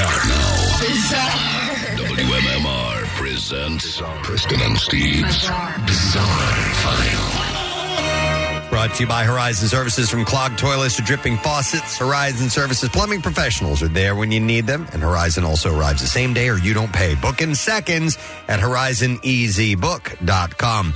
Uh, we'll start with this. A 19 year old who pleaded guilty to falsely impersonating a physician's assistant in 2022 has been arrested again, and this time for allegedly defrauding a car dealership of more than $100,000. Zachary Brent Bailey was arrested on Saturday morning on an outstanding felony warrant. Now, he faces two counts of obtaining property by deception. He allegedly sold two vehicles that were not his to Cooper Auto Group for tens of thousands of dollars. His criminal activities have been compared to those in the movie Catch Me If You Can. It sounded like that. In 2022, he posed as a physician's assistant to gain access to ho- two hospitals in Corpus Christi, Texas, for nearly two months. He was 17 years old. I remember this at the Yeah. time. Court records show that Bailey was able to dress in scrubs and obtain a badge from the hospitals, claiming to be a traveling physician's assistant. Wouldn't you be put off if your doctor was sitting in a booster chair? His story uh, ultimately unraveled when he made a slip up and claimed that he went to Stevens College, a private university in Missouri. One ICU nurse realized that it was an all girls school, so it would have been impossible for Bailey to attend. And after his fellow hospital employees started uh, looking into social media accounts, they realized that he was not who he said he was. He later pleaded guilty to two felonies. Now, he was sentenced to six years probation for that case. His criminal record doesn't stop there. According to police, he also gave false, false information to obtain residency at an apartment complex, used bank fraud to purchase 52000 a $52,000 BMW, and stole $4,300 worth of jewelry from a Walmart. Imagine if he were to turn these talents on something legitimate. Police in Texas also believe Bailey was preparing to impersonate a police officer after his physician's assistant scheme ended. Officers said that he was found uh, and driving an old police cruiser and was in possession of a bulletproof vest, a gun belt, ammunition, a T-shirt with the word "sheriff" on it, and a ghost gun. Uh, Bailey's crime span across Texas, Oklahoma, and Missouri and he remains in the county jail in Oklahoma after he was arrested for the alleged car dealership crimes. His bond is set at two hundred thousand dollars. And this with Catch Me If You Can, uh, a lot of it is just simply has to be based on the thrill of the impersonation. Possibly, yeah. Two American tourists were found asleep on the Eiffel Tower on Monday morning after allegedly getting drunk and evading security the night before. Uh, sta staff at uh, Paris's most famous monument woke the men in the early morning as they made their rounds ahead of the tower's 9 a.m. opening time on Monday. Are there enough places to go Yes. discreetly hide yourself, Nick? Sure are, yeah. Uh, the pair appeared to have gotten stuck because of how drunk they were, according to prosecutors. We could see it in Paris. Uh, they added that the men were found in a section of the tower normally closed to the public between its second and third levels. a uh, police source said that they bought a ticket on Sunday night and they hopped security barriers while descending from the top of the tower. Look at Uh, Bird Parade, it says Rusty. Hmm. They intend to file a criminal complaint for that, by the That's way. hilarious. Yeah. Nick, did you suffer appendicitis on Yes. the Eiffel Tower? Yeah. that's what I thought. Oh I passed out on one, in uh, one of the elevators going from the first floor to the second floor. Jeez. Yeah. A, here's a follow up story. A former contestant on The Family Feud Yes. was sentenced by an Illinois judge to natural life behind bars for the fatal shooting earlier this year of his estranged wife. Uh, and in May, Timothy uh, Blefnick was convicted of first degree murder and home invasion. The judge, Robert Adrian, sentenced the defendant to spend his life behind bars, essentially the state's toughest punishment.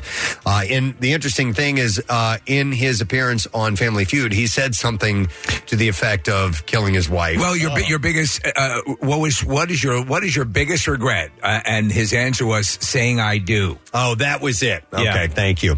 Illinois abolished the death penalty in 2011 via legislation. Natural life is the equivalent of what other states describe as life without the possibility for parole.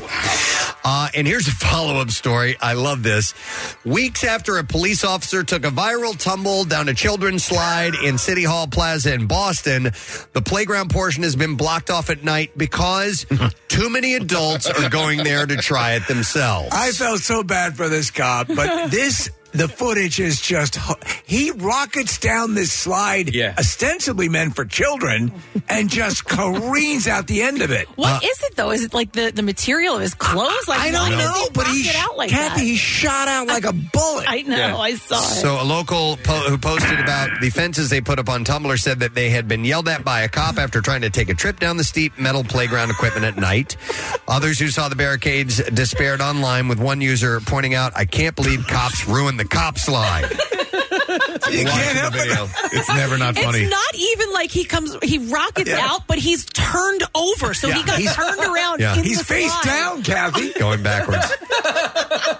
he is propelled out of this slide at like 25 miles an hour.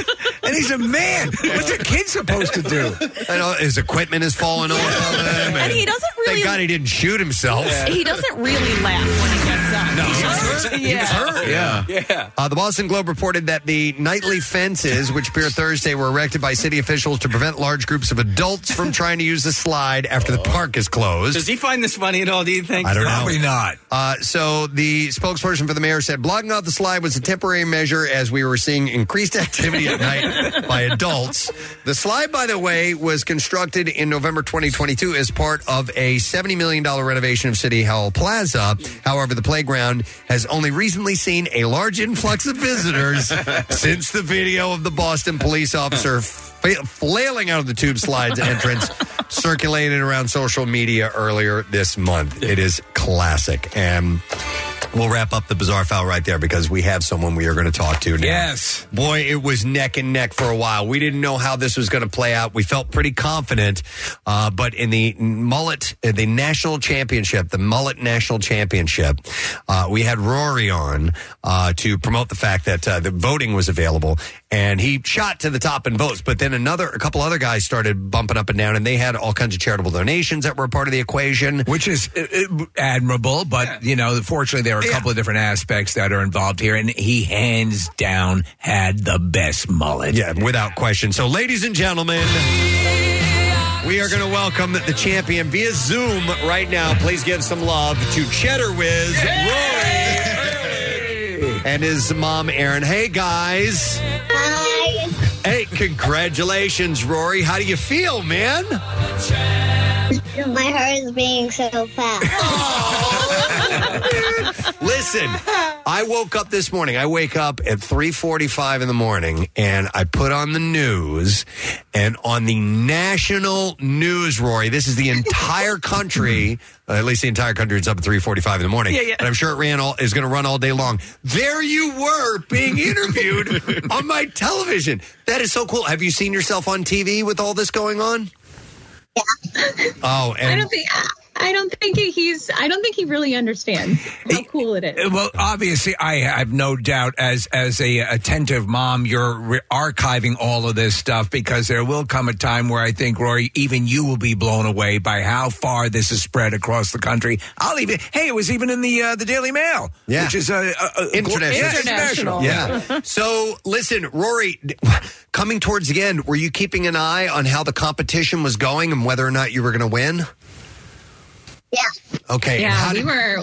Oh, oh, sorry. Yeah, we were really nervous towards the end there, um, and and you know the final three were released. We knew he was in the top three, but we didn't really know the place. And I, we honestly, we didn't really expect to win. So when they said his name, it was like our hearts just dropped. I, you know what? I, I kind of felt the same way. We saw the other ones go. I'm like, oh yeah, no! yeah, I'm then like, I'm that's like, part of life. I'm Like we really pushed it hard, and and you know, it, it would have been too bad. But uh, you know, uh, I, I'd kind of almost given up hope too. And when the announcement was made yesterday, we were so excited about it. we we were already alpaca shopping ourselves. so, Yes. um, well, the, the breakdown of the information we got here says that ultimately the fan vote portion of the contest, which obviously weighed in the final decision, Rory U. Cheddar Whiz had 16,723 votes. The next highest was 9,132 votes. Oh, so. Oh, So that was a sub- substantial gap. And now everyone who raised money for the veterans, uh, you know, uh, Wounded Warriors and, and, and the whole cause, the charity, that's phenomenal. But truth of the matter is, if this is a mullet contest, there's no question you had the best mullet. Yeah. And did you, what did you think of the other the other two that were in the running? What did you think of their hair? Was it, were they pretty good? Did you take a good look at them? other contestants. Yeah, we talked about uh, Camden's his curly mullet is so cool, um, and the other contestants his was like all the way down his back. I think that's what's so neat about these mullets is like all, every contestant they they just look different. They, they were certainly, wa- you know, you, you have the straight hair. It caught a whole bunch of people. Obviously, you had a number of celebrities that were also interested in, in, in you uh, winning this. Now, the question is, and it keeps coming up in all the reports, we, we had originally heard llama, and now we understand that it's al- actually alpaca uh, that, that is going to be purchased. Ha- Have you, uh, have you uh, gone ahead with that, Rory? Are, you- are you looking to do that? When, when are the plans to acquire this uh, alpaca? We're gonna get an alpaca. Yeah, we're gonna get three alpacas. Three. Three, alpacas. Okay, so, you won five thousand dollars. Is that you gonna be able to buy three alpacas with five thousand dollars? Oh, we Oh, couldn't they're hear you. break- oh, no, they're oh, they froze. Oh no! I wonder. Uh, so did the, Can you hear us? yeah, we can hear you. So I'm sorry. Yeah, let's ask that question again. Are you going to be able to afford three alpacas with five thousand dollars? well, so Rory's gonna treat to Oh, we're losing a little bit of the audio. Yeah. Uh, so, so as long as well, l- l- the, the big question is obviously Rory had told us that that was his his sister wanted an alpaca, and that was kind of for her. She's got to be ecstatic.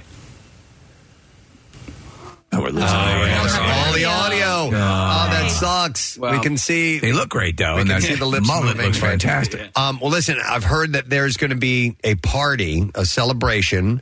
Um, Aaron, let's see if uh, try one more time. Is there a party coming up? Okay, no. We, Yeah, I'm she- sorry. We're gonna we're gonna have to wrap it. Ah, that sucks. I don't know But what I don't know happened. what's going on. But there's The a audio's gone, but a then we got the technical video. glitch. Yeah. We can see them. But uh, apparently, and I'll get the information from Marissa. But there, there's going to be a party Monday night at a wing place. Yes, because that's the two things Rory wanted was an alpaca and some wings. said uh, Ollie's. And it'll Be Ollie's. Monday night, yeah, and um, also the uh, the alpacas. Apparently, they all have to be of the same sex, and so it'll be either three uh, male alpacas or three females. Okay. Uh, but Rory is in search of names. I recommended Preston and Stephen Casey, but we'll see when, when he- if they end up getting boy ones. Uh, but we'll see. So maybe we can uh, chat with them down the line and figure out what they named the alpacas. Christina, Stephanie, and Casey will still work. Casey works. Wow. Uh, well, that's uh, that's so cool. I'm sorry the audio broke up Yeah. Oh. on there, but uh, we're so happy for Rory. I, I and his honestly, mom, Aaron. Oh, I'd sort of consigned myself to the fact that you know it, that he was just going to be in the top three, and that was. But then, then it came back. I was like, I can't believe it. He did it. He did it. I mean, he was the cutest one. Adore. I told you, he's he had the winning smile. Yeah. had the winning smile. All right, listen, we do need to take a break because not only are we going to have uh, Grayson Waller in the studio when we get back, we have brand new Guns N' Roses. None of us have heard this yet. Like this was just sent over to us, so we'll all experience it together on the other side of this. We'll be back in a moment. Stay with us. It's another MMR concert event. Greta Van Fleet, the Star Catcher World Tour, September 19th at Wells Fargo Center. Listen all this weekend to hear all the best songs from Greta Van Fleet and plenty of chances to score free tickets. Plus, next week, guess Preston and Steve's word of the week correctly, and you'll win a pair of floor tickets, backstage passes, plus a guitar signed by the band. Text Greta, G R E T A, to 39333 for a link to all the details. Greta Van Fleet, presented by 93.3 WMMR. Everything that rocks. We are stoked to have our next guest here in the studio with us this morning. We've uh, talked about this yesterday. Uh, WrestleMania 40 is coming to the link. Huge. two nights at the Yeah. link. That's Yeah. how big this is. April 6th and 7th, and tickets are on sale tomorrow at Ticketmaster.com. So they're getting the word out, and we are happy to have with us this morning in our studio Mr. Grayson Waller. I'm, I'm a bit stressed right now. How am I supposed to follow a kid with a mullet? Like, that's, a, that's a big guess that you got on. Like, how am I supposed to follow that now? It's a supreme mullet that kid It was has. a very nice, he almost an Australian mullet. Like that's how good it was. I was, I was like, heck, I could in Australia, I could see that. We like a good mullet. Aussie mullets are, are very uh, competitive. It's part of the culture. you know Yeah, what I mean, yeah, so yeah, if he yeah. ever was in Australia, he'd fit in quite well. Hey, speaking of the culture, you've been taking in the Philly culture. You've been here for a couple days now, and I understand you've been making the rounds all over town. I have, I've been before, but the last time I came was in December. Okay. And I tell you what, it's a bit of a different vibe coming here when I can actually leave the hotel. Yeah. Um, but I went for a walk around yesterday. You know, when I saw the you got to do the touristy things. You know, see the Rocky statue. I went to Reading Terminal. Yeah. Where all the food was. Like, Yeah. that was that was a good time. So I, I it's very rare I have positive sa- things to say about the city, Uh, but here I am. Did you, swing by the link? Yeah. Did you, did you actually go by the link? I haven't gone yet, but I'm going tonight for the game. So I was like, I'm going to save it for for game time tonight. Yeah. You um you got to hang out at the uh, Eagles training camp yesterday, and I was uh, talking to you uh, in the Acme Lounge earlier. You got to meet fellow Aussie Jordan Mailata. I did. I was very excited to meet Jordan because uh, we're actually from like. People might not know Australia is a very big place. Yeah, it sure Uh, is. So when people go, oh, Yeah. "Are you from Australia? Oh, you know Darren, do you?" Yeah, I- yeah, I know that one guy. But uh, me and Jordan are actually we're from about maybe five minutes away No at the same way. time. So when I got to meet him, uh, we we talked about some similar kind of areas and things like that. So Oh, it was man. cool seeing two guys from a very small area. You know, Where do you hail big from? Things Specifically, in Bankstown. Aus- Okay. It's called Wh- Bankstown. W- w- closest in Sydney. There we Okay. go. It's Now in we got Sydney, to. okay. I know it, it. It is weird when people say like, "Oh, you're from Philadelphia. Do, do Yeah. you know Ed?" Because there's obviously a, a multitude of places. But Preston was asking earlier, so you're relatively young in uh, as far as the uh, the wrestling world goes, but you're taking it by storm. And I, I told Preston, I said, because we we've gone a couple times. We're not Oh. live and breathe and bleed, um, you know, wrestling, but we love it. Having gone to matches and having gone down to it is there's no entertainment like it. And what you guys do is is an art unto itself. But you've cornered something, I think, that um, it was just a perfect spot to fit in. You- the- the- uh, well, one of your idols is Ro- Rowdy Roddy Piper, right? Uh, That kind of character, a bigger than life character, uh, was was that uh, is that the kind of influence that got you into wrestling? Was that the first thing that caught your eye and said, "I want to be doing that"? Uh, well, I- I'm not a huge fan of the word character because if Yeah. anyone knows me personally, like this is I know. who I am, and Yeah, I think yeah. that's what the the best performers are. Like it's it's just that's It's who they you. are. Yeah. Um, but definitely people like Roddy and things like that. People who can. Talk. This is an entertainment business. Obviously, what we do in the ring is unmatched. Like you go, you have to go live. That's Yeah. the thing I always tell people. People might be sketchy, you know, watching it on TV, but if you go live, you know, you, if you go to WrestleMania next year in Lincoln Financial and you see it in front of you, it's a whole different experience. But I'm very big on the entertainment aspect and being able to talk, and I love talking trash. So I know people at Philly love that type of thing. oh yeah, There's nothing I love more than I get to go out and I get to say really, really mean things to like legends of, of, of the sport. I get to, I got to say horrible things to Shawn Michaels. I got to say horrible things to Edge. Like not many people The can Rock. say they've done that. The Yeah. Rock, I've been saying really horrible things about The Rock, but he only came back at me once. I think he realized that uh, you know the trash talk has got to be better since uh, he was in the business and he's not ready for what I got. but, uh, but, but I, I can validate because I'm watching a lot of you and, and catching up on your stuff. I mean, this is you. I mean, this is you essentially. And you said something that I thought was pretty cool. You said, you're showing them respect by bringing your A game because you know they have the A game as well, correct? Very much so, because you know you see, and this can be in any sport. Yeah. Um, but you see people coming in, and there's a legend of the game, and they show them too much respect, and then they don't play as well. You know, they they act like a fan. And obviously, in the past, I was a fan of wrestling. I grew up watching it, but the moment I got in to WWE, I I gave my fan card in because. I don't want to be just another guy. I want to be one of the best of all time. And I think going in there and saying the things I do and fighting them as hard as I can, that's how I show them the ultimate respect and say, thank you for what you did. Here's a slap in the face. And dude, you're you're funny. I mean, your your, your interactions are. I mean, you're just naturally you you've got that going for you. I have to ask. So there's this young upstart, and you have these guys who built their uh, their legends, kind of doing similar stuff. Do they get it, or have you really royally pissed somebody off? it, it's funny because uh, I, I had some stuff with Shawn Michaels, who everyone knows. Uh, Yeah. In NXT, he's running NXT right now, and uh, he actually said to me once, it, "It's funny that uh, I kind of feel like I'm dealing with like the young me in a way." I was and he's like, wondering. he, he thinks it's karma for everything he did in the past. Is now he's on me coming in, and now I'm making him deal with what, what he dealt with dealt with. Um, I love which is funny, that. but I haven't had anyone like. Really, really, not to my face at least. I'm sure behind the scenes, you know, I say certain things, and especially online now too, because you see things. I'll tweet ridiculous things, but when you read something rather than hearing it, you don't get the context and all those type of things. You don't get the sarcasm that I'm obviously from Australia. I Sure. love my sarcasm. People don't see that, so some people do react certain ways, but uh, I'm not too stressed about that. Hey Grayson, so uh, when you were getting started, does Sydney have a um, a, a specific local wrestling scene, and is that where you began? Um, Yeah, so I started at a place called PWA in Sydney, which is pretty much the biggest uh, in Australia. Obviously, not the same levels as it is here, but we have huge names who've come from PWA. Uh, the Iconics, who were in the WWE previously, were Mm-hmm. both PWA talent. Kyle Fletcher, who's doing some big things. Robbie Eagles in New Japan. We have a lot of na- people who are over here now trying to take over because, unfortunately, in Australia, you, you, you can't make a living doing it. There's not enough of a scene there. Is there is there because Japan has a pretty robust um, you know love of American wrestling as well. Was was that an avenue for you as well? There was actually there was I was actually supposed to go to Japan originally, um, but I ended up doing some reality TV instead. And You were then on Survivor Australia. was on Survivor, and it kind of all worked out perfectly. I think because I made those decisions, the right person saw me on the right day for WWE, and now th- this is where I'm think I'm supposed to be. You know, WWE is the biggest entertainment brand on the planet, Huge. and I think I'm an entertaining guy. As much as I love getting in and fighting and wrestling and that type of thing,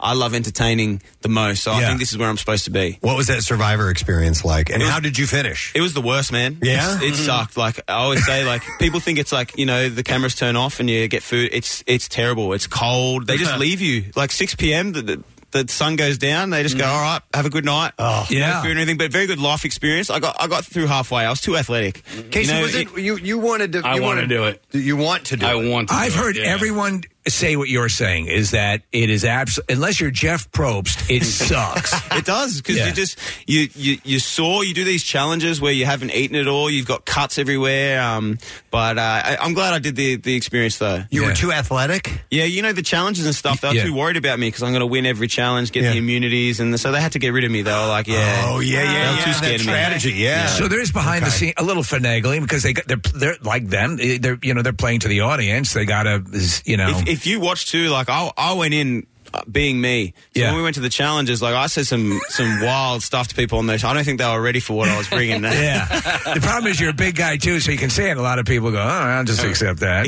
Uh, you know, I was wild to hear your you um uh you did a little MM a little you've trained MMA, you haven't fought MMA, but you you are you're a fan of uh, Conor McGregor and you uh, you were at the Eddie Alvarez uh, Conor McGregor fight at Madison Square Garden, correct? No, so so uh, being a big McGregor fan, I got to actually perform at Madison Square Garden recently with Edge, uh, and I actually told the story that the night before I watched the Alvarez McGregor Ah, I fight see. again. Okay, yeah. like watched that again just to s- to see Connor go into that historic venue and just be like, "This is my house now." Like that's that's the vibe I like. I know some people don't respond to it. I respond huge to it. That got me really fired up. I got you.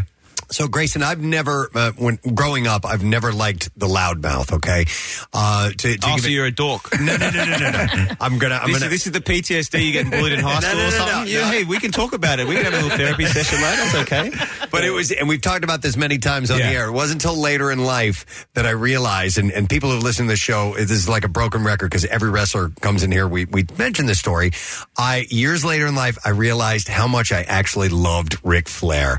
I hated him as a kid. I just thought he was mean, and how can this guy be this way? And I fo- found a video on YouTube, uh, a, a collage of him just freaking out, you know, Yeah. just doing his thing, and I realized how much entertainment that Yeah. guy gave me Yeah. over the years. He's good at his and I job. loved him. And I even go back like like uh, Muhammad Ali. If I was uh, if I was of age when that guy was around doing his thing, I probably would have hated him. But in hindsight, I see what he was doing now. I see exactly what he was doing. And these sports need people like you, like him, like those guys to make it all work. yeah, get it going. It's you. Whenever you watch like a post game interview and the, the the quarterback comes in and goes, oh, you know, the the boys went out and we tried really hard today. Oh, you know, it didn't didn't come. And it's like it's so boring. you know, it's just like you you have these guys who go out and just say what they really think. Yeah. And you know, be honest, like they're real people. Where I feel so many times with athletes now, they're they're they're too scared to do that because they're worried about the backlash. But Oh, how dare you? It's boring. Yeah, and that's why WWE is great because they don't want us to be boring. You're they want us to exactly go out right. and say what we think and say what we feel, and that's why people come and watch our show. Like it's great watching. I'm sure I'm going to enjoy the game tonight with the Eagles, but I know afterwards they're going to give some press conference and I'm going to fall asleep during it. You want to apologize for your dork comment? No, you- mate, looking at your glasses, like the word dork wouldn't have been perfect. Like I walked in, like I can see why this is a radio show, not a video podcast. Oh Jesus, you know yeah, what I'm yeah, saying? yeah, Uh, I love it. Thank you. You've talked about there, there's two parts of the of, of wrestling. It's obviously the physicality, but it's the mic work really. It, it's the, who's good on mic, and you've you've talked about John Cena, and John Cena's super solid. Who, who for your m- money is the absolute best to ever take the mic in wrestling? Well, I think there's there's different levels to it, and with with Cena recently, I actually had the opportunity to, to, to be in there with him, Yeah. and standing across from him, and and he he's one of the best. Just because I think he puts so much effort into what he does. Like for some people, talking is, is natural, but when you get in, in certain positions, you you want to take your time and have something that's that's ready to go. And and Cena's very good at that. I think right now, like the Miz too, I think he's very underrated in the sense that you can put him in any situation and he's going to be entertaining. And it doesn't matter the interview, wherever he is, doesn't matter if it's the morning, the night. Like he's here and he he's selling you what what he's got. So I think he's someone that people need to talk about more too. You've been compared to the, the Miz has. Well, he came from the real world. Well, that was not came from, but he had that real world reality show that experience, exposure, yeah. right? And he has his show. You have the Waller uh, effect, the Grayson Waller effect. Um, uh, so, uh, um, You okay? You can Yeah. ask the question. I'm not. I'm, not going to take offense if you commit. The No, Miz no. is he's rich. He's got a hot wife. He main evented WrestleMania. If you compare me to the Miz, I'm buzzing. No, I think that's all good. I'm saying, do you think that the reality, as you said, do you get a good training in reality television for this, or do you think that people who are drawn to it are just naturally inclined to be good on mic and be good improvisationally? I think people who go on reality TV are, are not afraid to make themselves look like an idiot on camera, which is very good for what we do. Right. But also, being on like Survive, for example, I had experience in front of the cameras, you know, and not Yeah. just when you're doing challenge or things like that. When they take you away for those one on one interviews, those are wrestling promos realistically. And some people take advantage. And you, you, you'll notice if you ever watch reality TV now, if someone's getting a lot of those talking heads, that means they're the most entertaining person. True. Because they're sitting you there for two hours asking questions, and some people are going to give the boring athlete answers.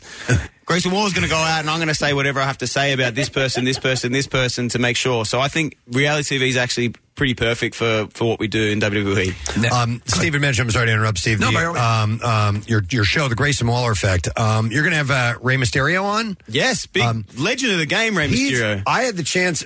we went to Monday Night Raw years ago, and I'd never seen that guy live. That was wow. That blew me away. I mean, he's an acrobat. And he's I been mean, doing all it- of you guys are acrobats. He's been doing but- it 40 years, 50 years, long? 60 years. I don't know. He's been around a long time, but like he's still at the top of his game. It's crazy. Which is crazy to think about. But I don't know if you saw, like, I've got him on the show this week and uh, he won the United States Championship last week, which was which was huge for him. But his, his, his best friend, Santos Escobar, was supposed to have the title match, got hurt. And then Ray kind of stole it. So I don't know. I have some questions about the, the ethics and the morality of the whole situation. You know, everyone thinks Ray Mysterio is this good guy. I, I have my suspicions, so I, I- I'm going to have some questions for him on Uh, No, Friday. no doubt. You you're not just going to keep it to yourself. You're going to actually. Uh, Oh, Ray, it's so nice to meet you. Can I get an autograph? No, I'm not like the fans in the locker room. I'm going to go out and I'm going to ask Ray Mysterio the real question. You know? Hey, can you be friends with people that you have matches with, or is that out of the question? I, I think you can. I, I choose not to because Okay. it makes my life much easier when I'm standing across from someone and I don't like them. Uh-huh. Um, but with what we do, the travel, you're around each other all the time. You you have to talk at some stage. Yeah. So you end up becoming more friendly with some people than others. who are your buddies then? Who who who who's who do you get? Who gets you? And uh, who you? Well, I'm, I'm pretty new to the SmackDown roster. You know, I've only been up here a few few weeks. Right. Again in NXT, I had a few close mates kind of thing. Uh, so with SmackDown, I'm still trying to, I'll say, find my place right. up here. You know, at the moment, I'm kind of doing my own thing, and uh, uh, I'm sure at some stage someone will uh, get used to the person that I am and deal with me for a few hours a day. Well, I think uh, you know, the rising tide raises all ships, and that your visibility and what you do makes it good for everyone. It, it- it keeps the keeps the uh, wrestling world on everybody's uh, radar, so everyone benefits from somebody who can draw attention to to the sport. Very much. And SmackDown that I'm part of right now is on fire. It's unbelievable. You've got the Bloodline, who is like th- the best wrestling story in years type of thing. You got guys like Austin Theory, LA Knight, um, Rey Mysterio, Edge, all the legends. Like SmackDown is on fire. So I feel very lucky to be where I am right now because that's, that's the hottest brand in wrestling right now. Uh, Grayson, I did for the first time this summer. I did my first shoey. I had never- Oh, fi- this is finally this is the kind of content I want to talk about. so we had we do this big live broadcast party for the beginning of the summer, and I I tried to encourage as many people to do it as possible. I, just, I thought it was Dorkapalooza. I know. I heard uh, and so I, so we did it. A few people did it. I thought everybody would do the shoey. Uh, a decent amount did. Um, but uh, so afterwards, the only downside of it was I had to put my foot back in the shoe. Yeah, that's part of it, man. Is that that's, part that's of it? Part of the pain. I don't know if you saw. There's a video I put up uh, recently. I actually talked to Jason Kelsey uh, at training camp and asked him if he would do it. He was very open to it. Okay. So I don't know when it's going to happen. I feel like a post Super Bowl shoey. Oh yeah. has to happen. He was very excited, but you, the thing with a shoey is supposed to be a celebration. You know, you're not supposed to just do it all the time. Some people do the shoeys every weekend. You know, Mm-hmm. that's like it's a it's a cultural thing for a big celebration. So I think a post Super Bowl shoey is coming next year. Do any of the any of the bars in Australia take advantage of that? Or like special shoey cocktails? or does it No, no, always have this, to be this- beer? This is the funny thing. Australian bars are, are pretty strict. Really? I don't think I could get away with doing a shoe in Australia. Like you might, but like a lot of places you're getting kicked out. In America, they don't care what you do. like there's been bars. I'll just get the shoe out, do the shoe in the bar, and yeah. security don't even look at you. Where are we? Do you have a favorite beer? Uh, Foster's. Okay. Oh, really? Yeah, I can't no. believe that's No so true. way. Yeah, Yeah. man. That, that was, Nah. like, Even if you're an we American know. and you say Budweiser, you know, but like uh, Philly's a great beer town. There are a lot of really cool beers in this city, and uh, so if you want to try a bunch, you can. I- I'm I'll, I'm probably going to do that tonight. Like not with you. I know you're trying to ask me out, but I'm you know I've come to Philly to meet the women of Philly, not not you, Nick. Ah, unfortunately. I know, So like, thank you uh, for the invite, though. I know two women. You know, two your Yeah. mum and your sister. Congrats, brother. That's so cool. That's very exciting for you. Are you are you single by the way? I am single. I'm an Okay. Australian in America. Like Yeah, in WWE. man. Are you Oh. kidding me? This is the greatest thing ever. Listen, You ha- you had it the with just the accent- accent. the It's accent a trick. It's a trick. It's a panty dropper. Yeah. You could look like me and talk like you, and you would get chicks. Oh, Come on, man. We don't go that far. there's, there's limits to the, there's limits to the accent. There's some ugly blokes in Australia who couldn't, who couldn't do anything here. But like, I'm sure you could get better than what you're doing now. You know, you could get to a four or a five if you had the accent. It could help. It could help. to a four or a five. That gives you six more slots. You know, because Casey was telling me before, man, he gets tens. You know, he gets two threes and, uh, and a four. yeah, That's sick. Good for Yeah. you, man. Wait, wasn't there a group of guys years ago Yes. going around, with- and was it the They were- Australian they- accent? they were faking In Westchester. Australia. I actually- Westchester. no, so I have a, a quick story about that. Uh, so I've been to the States a few times before. I was dating this girl who went to ECU. Okay. I went to a frat party and I went off to play beer pong, have a good time, and she's off talking to some bloke. Yeah. I'm not too stressed. So then I walk over and she goes, Matt, oh my God, you got to meet this guy. He's from Australia. and I was like, no way, mate. How's it going? And the, the, the look of death in this guy's eyes when he had to say to me, I'm not actually uh, from Australia. I was, and he ran off. This bloke was putting on an Australian accent to get with this girl. And then somehow there's one Australian at this random frat party who's come and called him out, and he had to leave. Grayson, it actually was, it was in the paper about, and they were doing a survey of women, and they found the Australian accent the absolute sexiest. And so I'm and- trying to get a yeah. green card, so I'm going to use it to my advantage.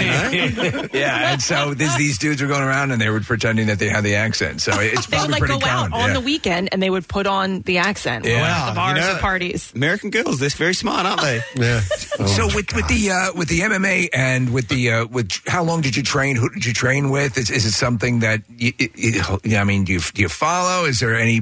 I mean, you've got the world by the proverbial balls with the, the wrestling right now. But is that something that even remotely interests you? Yeah, I, I did it for about six years. Um, I'm a huge UFC fan. I'm still a big fan. You know, I get to as many of the fights as I can. Um, I train with uh, Rob Whitaker, who was the previous UFC middleweight champion. Right, so right. Like, I trained with him when I was like 18, 19, but it was just, it just wasn't for me. You know, I, there was something missing, and when I s- started doing the wrestling, I was like, this, this is what I want to It do. clicked. It's just like a certain, certain amount of entertainment value. That like, I, it, this was for me. So as much as I like, I still enjoy the training and that type of thing. It's just, I'm, I'm doing what I love now, and this is, this is the dream. I read that you broke your leg earlier this year. I did, Was yeah. that uh, a work related injury? Yeah, or- so I, I did a, a an elbow drop through the announce table at NXT. It was actually my last NXT match before I got drafted to SmackDown, and I snapped my fibula in half, which which which was terrible. But uh, it actually gave me the opportunity to, to do the talk show. N- like not many people know that the first few talk shows I did, I actually had my boot on because my leg was still broken. Wow! Uh, but because I can talk so good and I look so good, I think I'm the first wrestler to debut with a broken leg, like and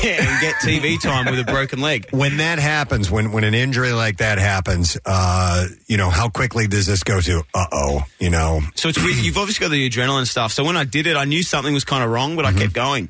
Uh, and then I have a, my my move that I do where I dive into the ring, do a roll into a stunner, and when I dove, like my leg just wasn't there. It was probably the worst pain I've ever had in my life. Um, dragged myself backstage, and it's a very like uh, emotional kind of situation because you can see like we, we need to be healthy for what we do. So Yeah. it's like that kind of stress of like, can I keep doing what I'm doing? You don't know how serious the injury is at the time, you know. And somehow the doctor said, "Oh, it's okay. You've just broken your leg," which I thought was a really bad thing. Um, but apparently not. Apparently breaking your leg is good because that Not was six, at all. six to eight weeks compared to ligaments and things like that, where you're Yeah. out that eight to ten months. Is there is there a backup plan you have? I mean, because you guys just destroy your bodies. I mean, you're professionals. You know what you're doing, but anything can happen in that ring. Well, I I was very smart. Like uh, I, I started training a little bit later than everyone else because I went and got a degree. I'm a, I'm a you won't believe this, but I'm a former high school teacher. Um, so I always Is it wanted history to do that. and English? History and English. So I Yeah. wanted to have. Um, so you're the guy that does the research. I do the Yeah. research. Steve- Steve's the good guy. Um, I- I know about you, sir. I'm the dork. so I, so I always wanted to have a backup plan because as you can say, you, you just never know. But now that I'm in the wrestling, like there's so many opportunities. Like if, if, if the wrestling doesn't exist, I'd be a great commentator. I'd be a great interviewer. I love coaching being a teacher. So I'd love to go down to NXT and, and coach the next generation. So I think there's a lot of avenues in wrestling, even if you're not wrestling anymore. And that's, you see so many legends now who give back afterwards by doing the coaching, doing the announcing, doing all these cool little things and still being around for the, the next gen. Well, it's the obvious progression because you talk about The Rock, Cena, these guys who, and we've said it, we say it countless times. You guys have a skill set that just makes you totally applicable to movies, to acting. I- Is that something that you're you're looking at now, or are you saying no? Uh, this is e- all in on this. We'll keep going, and if that happens down the road, or, or would you court something now if it came your way? Ob- Obviously, if there's opportunities, you've, you, you've got to take them. But for right now, my goals are in WWE. Like, Yeah. I, I haven't achieved anything that I want to achieve yet. Right. Despite being on SmackDown, you know, I want to win championships. I want to headline WrestleMania. I want to do all those things. So that's the focus. But, um, you know, if Margot Robbie sends me a message like, hey, I need someone for the n- Barbie 2, I'm not turning down Margot Robbie. You know, you got to take the opportunities when they come. And she owes you too. She's a she's. a We're both nice- former Australians. Like, Yeah. we're pretty close, you know. um, with WrestleMania, what is going to be your role? Who are you fight? What, what's going on when that when that comes to town to the link? Well, or do we know yet? No idea yet. We still got a long way to go. The road to WrestleMania hasn't even started, but that's the exciting thing about what WrestleMania is. Tickets go on sale tomorrow. Yeah. People are going to buy these tickets. They don't even know the card, but that's because WrestleMania always delivers. Yeah. Yeah, it does. Every single time. And you have so many guys at the top of their game right now. You know, you got, got someone like Cody Rhodes who's in Philly right now. Yeah. Doing the best work of his entire career. You know, what could he be doing? Roman Reigns, the, the champion for so many, over a thousand days. What's he going to be doing at WrestleMania? There's so many questions that haven't even really started to be answered yet. But I think Grayson Wall is going to be part of that in some way. Uh, it appears to be the case. Yeah. The production at these events is just it's incredible. Does the uh, do, you, do those uh, pyrotechnics ever catch you off guard? Like you don't know when s- stuff explodes at these events, So man. Backstage, there's like a red light that will like start going off to, if you're backstage, so you can kind of know, oh, there's pyro about to happen. You know, Ah. No wondered about that. But when you're getting ready for a match, you're focused. You might be going out in ten minutes, and you're just like shadow boxing or whatever else. Then all of a sudden, you don't notice the red light. yeah, yeah, it's terrifying. I'm not gonna lie. I think that's why I don't have pyro because I feel like I might react being out there. I don't know how they do it. no, it is distracting, but it's got to be so cool. I mean, you're there, and you, you know that many thousands of people are hanging on what you're doing. Hold it, you know, and you talk about the mic aspect of it. Do you ever get? Is it hard to not get lost in the moment and go, "Mother of God, I can't believe I'm here." Uh, For me, no. Yeah. Because this is this is what I'm supposed to do. I, I, I look at it as work now when Yeah. I go out there. And, and when I went out there with John Cena in the O2 Arena in London, that's 20,000 sold out, Yeah. loud as can be. But I felt like I've been there before because I, I, I work hard for this. You know, I've been there in my brain before. So I'm not going to be the person who goes out there and gets caught up looking around like, oh, wow, this is too big for me. Yeah. This is as big as it should be for me. I should be in these positions. I should be in front of those crowds. I And- love it, yeah. And that, that's who I am. Uh, speaking of England, you recently, or at least in June, had uh, visited uh, uh, England and uh, had called it a mediocre version of Australia. Do you want to expand on that at all? It's true, it is. It's like imagine if like Australia didn't have the really nice beaches, uh, if the, the the the hot women didn't have access to dental care, and if the beers were just a little bit less. Like that's basically what England is. Like it was cool to be there, but I'm like, oh, this is this is just like if my my country was terrible. All right, insult our country. Oh, dude, you don't want me to start in America, man. Especially I'm, I'm traveling around now, so I get to see. Like, I was in Detroit recently. Like, what an absolute hole that place is. like, people get excited for travel, and I just feel like I'm traveling hole to hole. Like, everywhere I go, I'm just like you're like a proctologist. God, Yeah. I think you Yeah. got the video up. I went to New York City, man. Yeah, for such a, a famous place, that place stinks. It does. is Yeah, it does. gross. Literally. Literally Smells. smells. I'm Literally smells. stepping Oh. over people on Yeah. the ground. Yeah. Like, Yeah. I was just like, why would people live? here? And it's expensive. Like, I have Yes. to pay Expensive. thousands to live here. Yeah. like I don't. Under- I live in Florida. That's a Oh. beautiful place. Like Uh. the rent's not as bad as New York. Like why would I spend money to live in New York of all places when I could go live in Uh. in, in Florida, like where the sun's out? Like I just can't believe the decisions people make in this country. It smells exactly Oh as it looks. That's what you wrote. It does, and they, I had one of those like the hot dogs they have on the side of the road. God, no. It was like three dollars. I'm like, I overpaid for this thing. Yeah. The guy was like rubbing it on his sweaty chest like, to warm it up. Like I don't know. See now, now, you- now you now you're glad that I said nice things about Philly because it's very very rare I say nice things. Yes, Yes. I had a great time in Philly yesterday. I walked around for about half an hour, went around the city, had a great time. Excellent. Had a great time. So I happy to hear only that. positive things. Well, we made we made up for December when you had a horrible time. Yeah, that was freezing, man. I, I was like, oh, I don't know how I feel about this place, but yeah. Well, WrestleMania 40 at the link is going to be in April, which is beautiful in Philadelphia that time of year, April 6th and 7th. And tickets are on sale tomorrow at Ticketmaster.com. Grayson, we are so glad you came by here today, man. It's great to meet you. You're welcome. You guys needed the Grayson Waller rub, so I came on here to you know give you guys a bit of clout. But I'm telling you guys, WrestleMania. If you've never seen wrestling live, this is the time to see it. On TV, it, it's great, but live, especially in Lincoln Financial Field, Yeah. I'm sure we're going to have Jalen Hurts there bringing out the Lombardi Trophy too. Yeah. Hopefully, he comes out for an entrance with me. We'll have Jason Kelsey doing shoeies. It's going to be a big celebration WrestleMania next year. It's going to be huge. No, Tickets absolutely. on sale tomorrow at 10 a.m. Ticketmaster.com. Let's hear it for Grayson Waller, guys. Thank you, boy. Thank you, sir. All right, we are going to take a break. We'll come back in just a second. Stay with us, friend. Hey, want to hang out with your favorite MMR DJs? Check out the events and appearances page at WMMR.com. Come say hello. Plus, you might even win some cool prizes we snuck out of the building.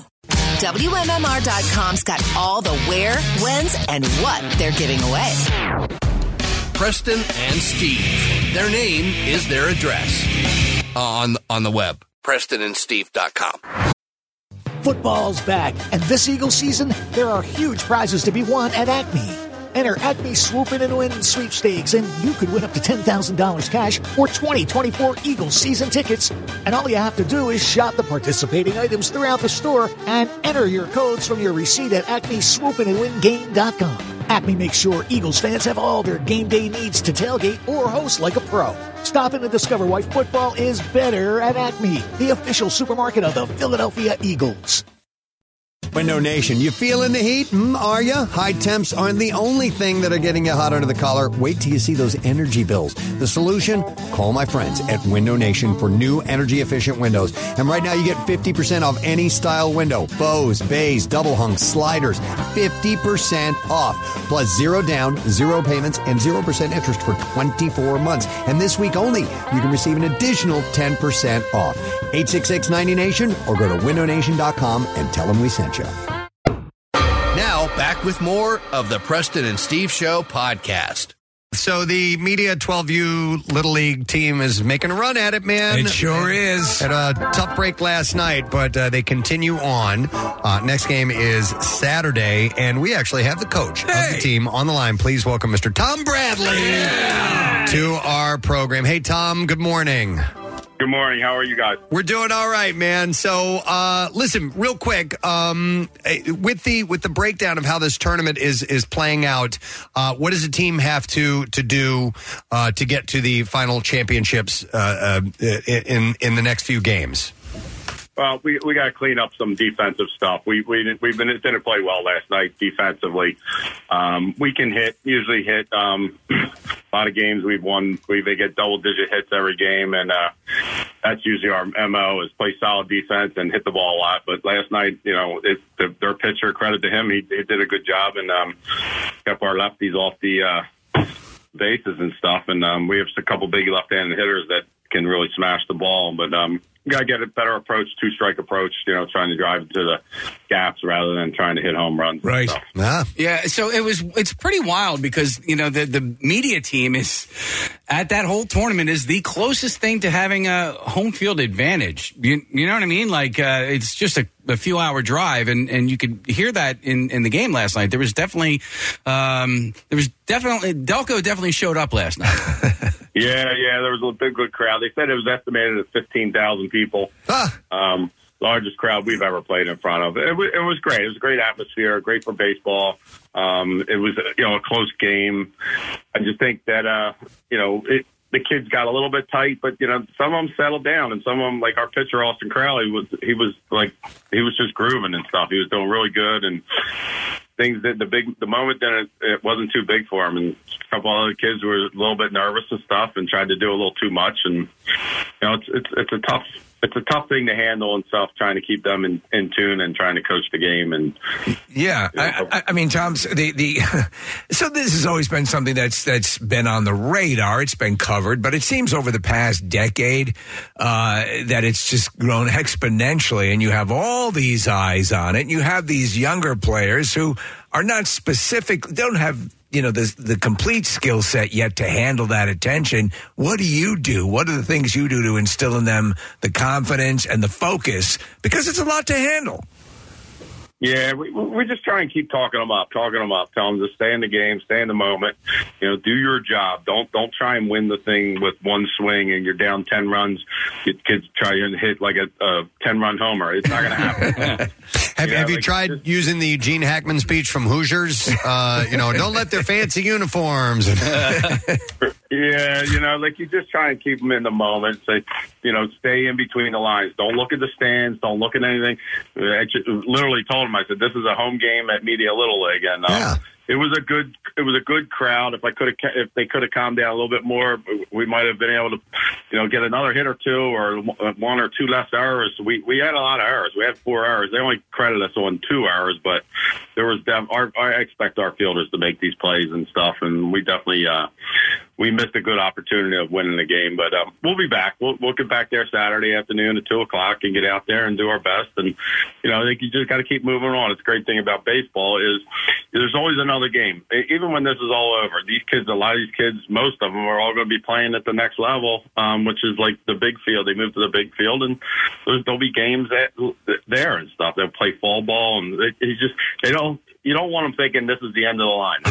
right. I- it's over. Yeah. Right. Yeah, Tom, I went to college down the road fro- uh, from Williamsport. I uh, went to Bucknell, which is uh, right off of Route 15 as well. And I remember visiting tho- that compound when I was in college, and um, it was cool. It was really neat to see. But what it's become over the last 30 years really is fascinating. It- it's a gorgeous place, uh, but it's really huge at this point. Like the number of fields that they have, the Major League Baseball is going to be there on Sunday night. The Phils are going to play the Nats, which is crazy. So it, is is that daunting for the kids? Is it uh, cool? Is it a combination of all of it?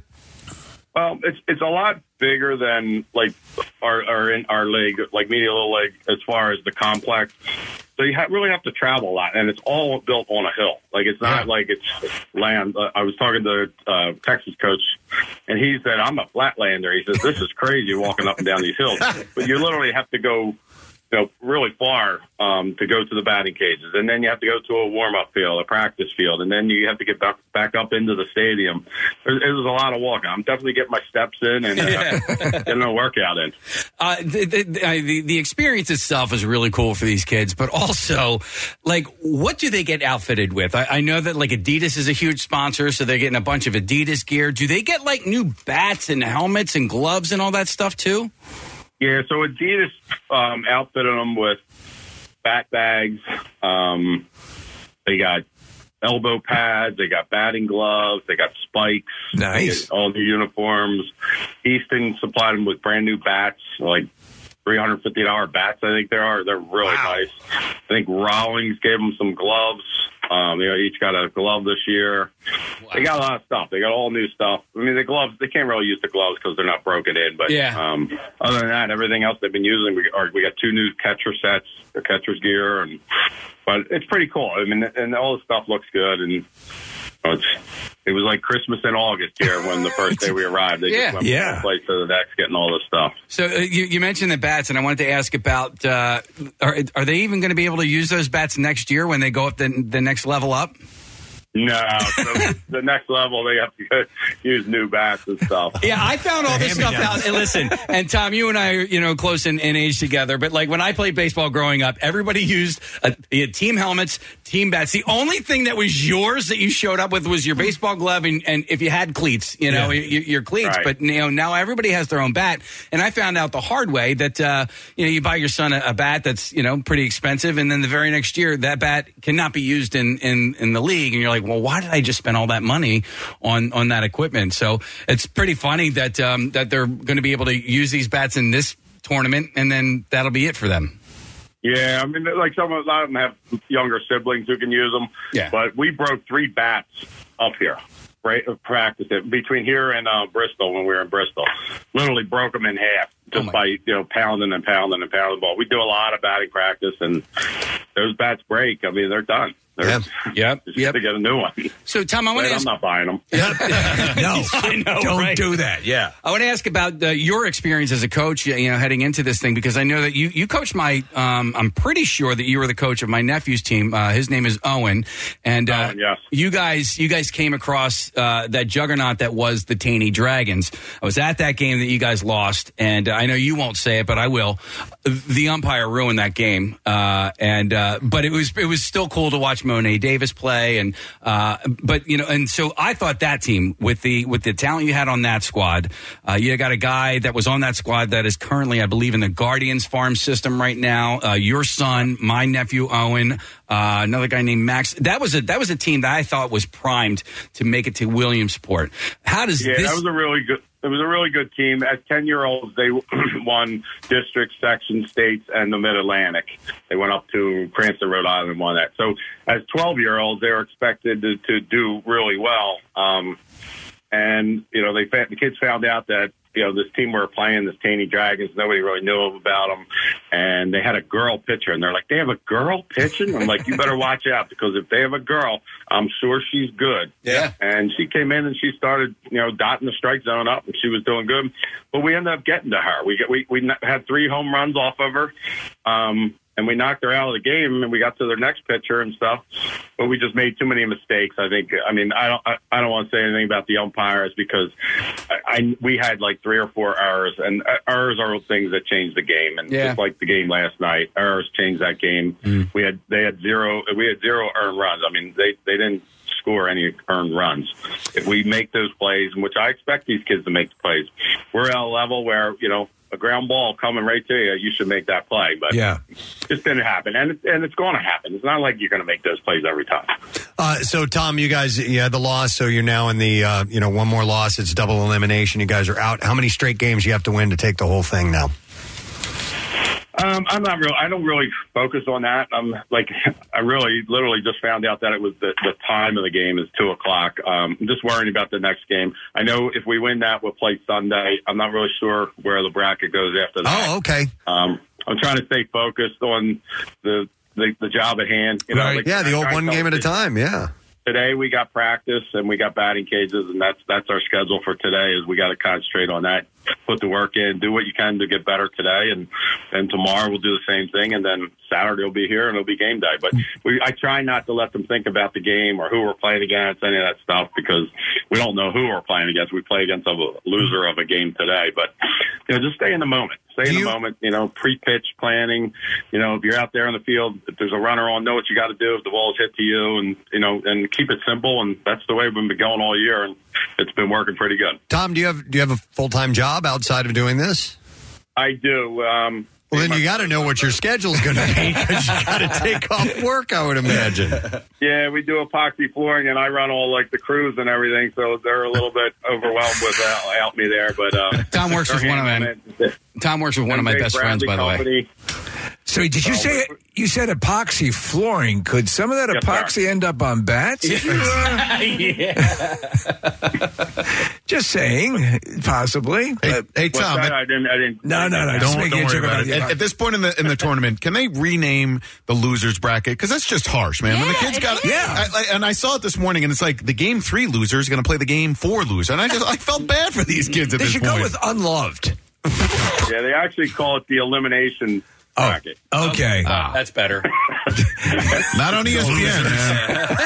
ESPN is using the harsh Yeah, game language. three loser versus game five loser. That seems- that seems tragic. Yeah. All right. Well, listen, Tom. We want to. Uh, it's great talking to you. We wish you guys uh, the best, and and it seems like you've got obviously the right attitude. You just play the next game, and you That's play it. You play it as uh, as, as focused as you can, and uh, hopefully things come out uh, in your favor. And, and we're pulling for you. All right, man. Th- thank you. I appreciate that, guys. Absolutely. All right, Tom Bradley, guys, the media team coach, and they're going to play on Saturday. Guys, that is going to be, uh, he- like he said, he just found out it's at 2 o'clock. He's And really we're still plugged waiting in. to find out who it is. Yeah. Right. I mean, I mean that's you know, it, it's funny because I, I mean, all my years of, of little league, um, you know, I, I had a, I had one coach that seemed really uh, like on, on Tom's level that that dialed in, but for the most part, it was just you know, it was almost like, hey, it's a, it's a weekend thing to do, and that was it. Hey, what is what is Monet Davis up to nowadays? Um, you know what? I so she should be a going into her senior year of college. Wow.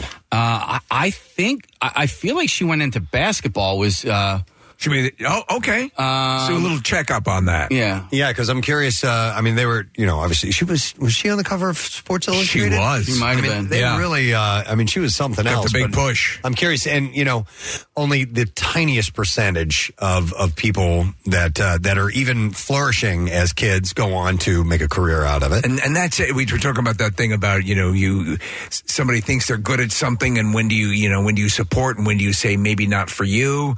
And in sports, you know you don't know it at, as they're progressing along if they're if they're going to hit that point where they really where it really kicks in. We are talking about junior high earlier, right? Um, but uh, yeah, it's it's got to be tough. She was doing a little broadcasting for E ESPN at the Little League World Series. Monet was, and uh, sh I don't think she's doing any this year, but she did some for the DC Grays. Uh, she did some work for Major League Baseball Network, so uh, she continues to be around the sport. What was it? Was it a New York team? I remember there was there was actually like a, it was like a twenty two year old guy from Honduras or something who was trying to is passing. Eventually, they discovered he was like fourteen. There were some international teams, right? Like the, he was married. Yeah, the Puerto Rican kids were, you know, had been in the Major League Baseball for 14 years. uh, Marissa's got an update on Monet Davis. Yeah, some cool stuff on the internet I found. So she goes to Hampton University.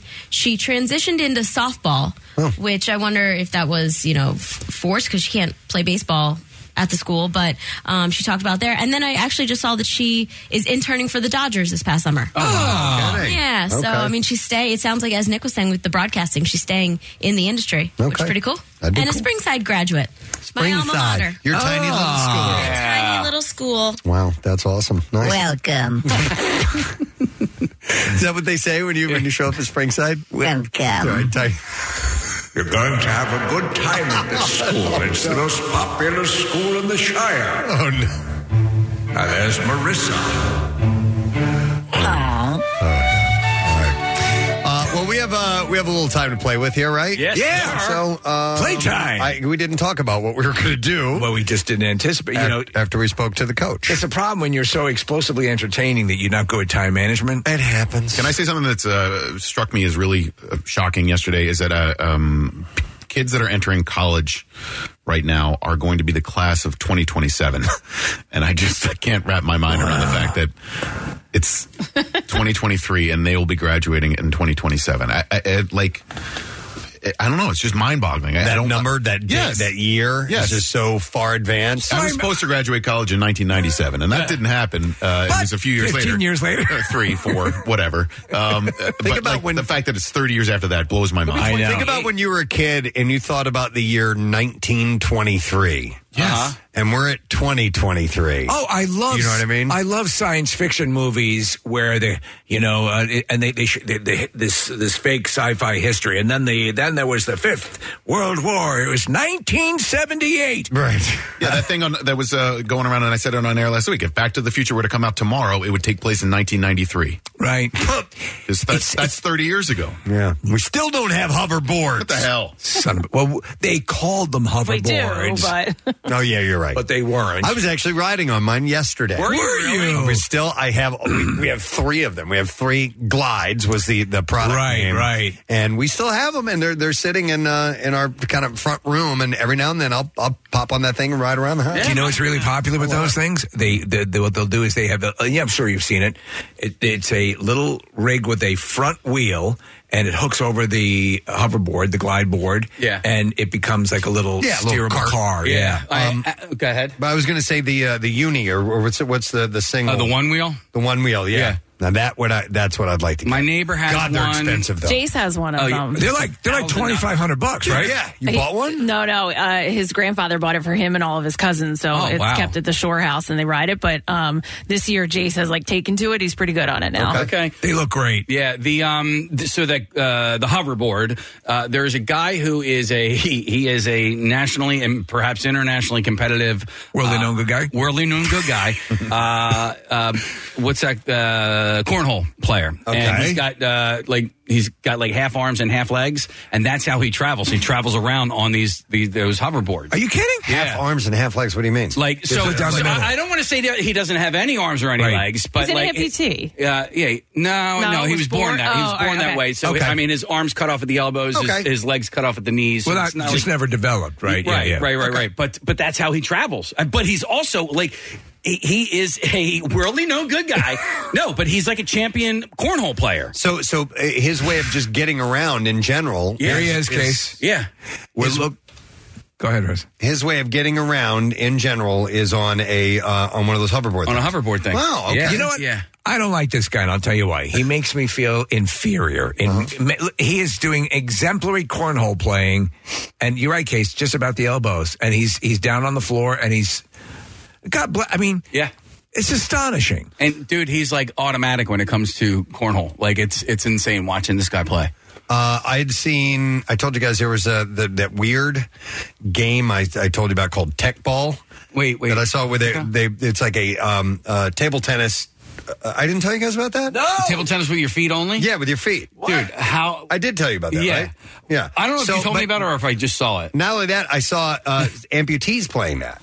Yeah, but they were wearing, they were using prosthetics. Really? Rag 'em. Um, rag ball. Rag ball. Uh, no, it's called tech rag 'em. Rag, ball. Okay, we have the video of this now, and I want you guys to see this game because it was Rochelle and I were at the we were at a restaurant uh, getting a bite to eat. And we were at the eating at the bar, and this whatever the Ocho was on, and so this thing comes on. and We're like, what the hell is this? So this is foot ping pong. It's kind of like that, and and almost volleyball too. Yeah, and you can use your head, and uh, and there are. It's kind of like volleyball in that you can have three. You can hit the ball three times on one side. You know what I mean? Like And you- you, don't need a lot of room for this. Uh, you need. You need a fair amount of room because you, are kicking this ball all over. These the place. guys are doing it in the bathroom. they were. I was watching these guys do this, and it's pre- you got to be pretty damn agile. Uh, yeah, this is no no sport for me. I mean, like they were doing like roundhouse kicks, uh, slamming them down, Uh, like you know. By the way, Preston, uh, two or three of the dudes we were looking at are not in good shape. Um, yeah, but uh, the ones I was watching were the professional ones. Oh, and okay. They were they were going crazy with it. So anyhow, Uh, Okay, Um, so maybe the table itself is just called the t- you know tech, a- and because it looks like you could play rag'em rackball if you want. No, no, it looks like you could play pickleball on it. You could play dodgeball on it. Rag'em on that table. Yeah, I was just we were watching uh, in the. Uh, you could fold clothing on it too. It's like and that's generally what ends up happening. yeah. Um, no, but it's like a curved um, table tennis, uh, Yeah. ping pong table. Yeah. Um, but anyhow, I thought I told you guys. You did not. Okay. So Why are you holding out on us? Liar, whore, liar, whore. you know it. Happy birthday. Thank you. Oh yeah, it's De Niro's birthday. whore, liar, whore, and you know it. Rag 'em. Please stop calling me. Rag'em. I was um like, how does tech ball take off? Like, how does that and, and like Well- the, the person that invented it are they like millionaires? Are now? Uh, we saying take off? It's be, it's it's caught Look some at this. traction. Yeah. this guy is is missing a leg and he's doing this. A- and he's and look, he's using his crutches to get up in the air, his Wow. Oh, entire body off of it. and- There is a guy who is a billiards champion who has no head. What? That's It- it is crazy. amazing. I think we have an interview with them. just a little spurting thing at the top of his neck. Yeah, just a little. Right. Dude, that's gross. anyway, I don't even know how we got here. Hoverboards. Hoverboards. Hoverboards. How did we get to hoverboard? Kathy's one wheel. Uh, back College. to Back to the Future. Back to the Future. 2013. Age difference. We were killing time because we wrapped up with, with Tom too early. We couldn't think of anything to talk about, so we talked about that. Escape from and New we York. still have seven or eight minutes to talk about something. we do. By the way, Escape from New York was set in 1997. Oh my God. Ah, Yep. Yeah. And that was after an, an essentially an apocalypse. Right. So Yeah. the and then the- Manhattan's overrun. Uh, uh, You know, well, look at 2001, A Space Odyssey. Yeah. You know, a lot of that didn't happen yet. Uh, somebody was texting in saying the guy was not born that way, Casey. He wasn't. Okay. Okay. Maybe I missed that part of Lady the Gaga was. Yeah, because looking at his uh, uh, the the cornhole player, he he doesn't have appendages. He doesn't ha- or he doesn't have uh, hands and fingers. Right. Um. So I don't know. Maybe he was electrocuted, and you know sometimes that happens. Let's make something up. Let's make up information that Let's everyone will make not check. it. something up. He was attacked by rabbits. And he's blind. Yeah. What was that? Oh, the mountain climber. And he's And blind. he's gay. blind. Blind. I meant blind. How possibly would being gay impact your ability to climb a mountain? Do you remember when I was trying to talk uh, about a family that I knew that had lice, and I said I knew a family that had AIDS? Where, how did your brain get there? we we all like we're like How do you jump from I like wow. Is there like I know a family fundraiser that has coming up or something, or I know a family that has leprosy. I mean bed bugs. Like somebody texted and said I was watching the Ocho and saw uh, rock skipping, and I thought it Oh. was fake. Yeah. they do Wow. competitive rock skipping. Uh, I, I guess so. we have to, we have to, and you've suggested this over the years. Pick a, a one of these weird sub ocho sports, and or even one that we can start and see if we get can- good at it. yeah, Be actually the- excel. Right. But of course, if it's something we design, you know, Glocky was. Yeah, that was. I don't uh, think that existed. hockey on a glide on a, on a hoverboard. Uh, here's here's information on that guy, uh, Casey Dayton Weber is his name. Okay, he was given a three percent chance to live uh, when he was born, or I'm sorry, he had his limbs amputated as a ten month old. Oh my So God. he's an amputee. Okay, all uh, but to save his life, uh, and look at him now, dude. He's a professional cornhole player, and Well, there, you know, that's- probably making a great living. It's astonishing, and and, and the, the the the pluck, the moxie to do that. Yeah. Oh, by the way, the Rock uh, Riverstone skipping champion is Dave Omer, who's from Erie, Pennsylvania. Preston, read why his rocks are special. Uh, Why is rocks are special? They come from Lake Erie. okay, that's what it says. That makes sense. I'm a solid. What's your secret? I'm a solid rock skipper. Me Are you? too. How many you got in you? Oh man, I, it- given the right water conditions and the right stone, you can do like 30 of them. Let me ask you something. Do you consider? Especially at the end when it goes. I was going to ask you. Do you can? Those are hard to count. They Yeah, you gotta go in so slow you, motion. you should- yes. Yeah. Right. J- okay, a, a large portion of my vacation to Montauk consists of rock skipping. Ever since I was a kid, Yeah. uh, because the sound is, most days uh, is pretty calm, so it's perfect. And for whatever reason, the beaches have these flat rocks that you That's can. the I mean, that's North the- Shore, yeah. That's Mhm. what you're what you're doing when you're there. So Jace claims to have skipped a rock twelve times. Possible. Sure. Yeah. Yeah. Really. Yeah. I was Oh. Because you, See, we, did you hear what we just said? At the end, you get to. Yeah, I I mean, I guess I'm not a great rock skipper. I can get like my most is probably like five. All right. By the way, anybody skipping rocks at any point in time, if you're doing it for a little bit, uh, bit there is no way that you will ever go without uttering the phrase, Ooh, that's a good one. like a hundred times. Especially when you find, Yeah. Oh, that's a good The one. perfect skipping rock. good job. Yeah. 88 Oh, is Jesus. the record? Yeah. Wow. Whoa. Okay. Eric Lindros's number. Ooh, can't believe he's calling. Kurt Mountain Man Steiner Yeah. is the guy who did that. I in mean- 2013. You have to do that on. I never thought Eric Lindros would be calling my phone, man. And it was in Pennsylvania. He did it in the Allegheny National Forest. Okay. And we- I- we- this must be a haven for rock skippers. You know where you are right now. You know where it's, you're the stream of consciousness. I am the You stream are. of consciousness. We're all the stream of consciousness right now. We when we went to uh, Sweden and went up to Norway, we were at a fjord, uh, and we walked a fjord, a fjord, and we we went down to the water and kind of had a rock skipping competition, and we we judged it on criteria of number of skips, but style as well. Okay, and your throwing style. I have video of that somewhere. They- th- so for me, the thing to do would be what I always sought to do was to get the largest div- is- distance between skips, like s- in in Yeah, in- that's in- pretty cool. Mm-hmm. Yeah, yeah. yeah. And uh, for a while as a kid too, I would try to see the largest stone I could actually make Yeah, skip, yeah, like yeah. one that took two hands to lift, right? And see if like you a could throw it boulder. and have it at least jump once. Um, you ever try a discus? No, no. Always wanted to. I, I couldn't wanna do it do now. that. My shoulders, I'd, I'd be afraid that I would hurt myself. I want to do that. I want to do a javelin after crushing it with the uh, shot put. Yes. Uh, but no, I would love to try a javelin as well. We could make that happen. Yeah, you know what? else? I, I I've been thinking about this. I want to. I want. You want to fly, javelin? I want to fly. I just want to fly.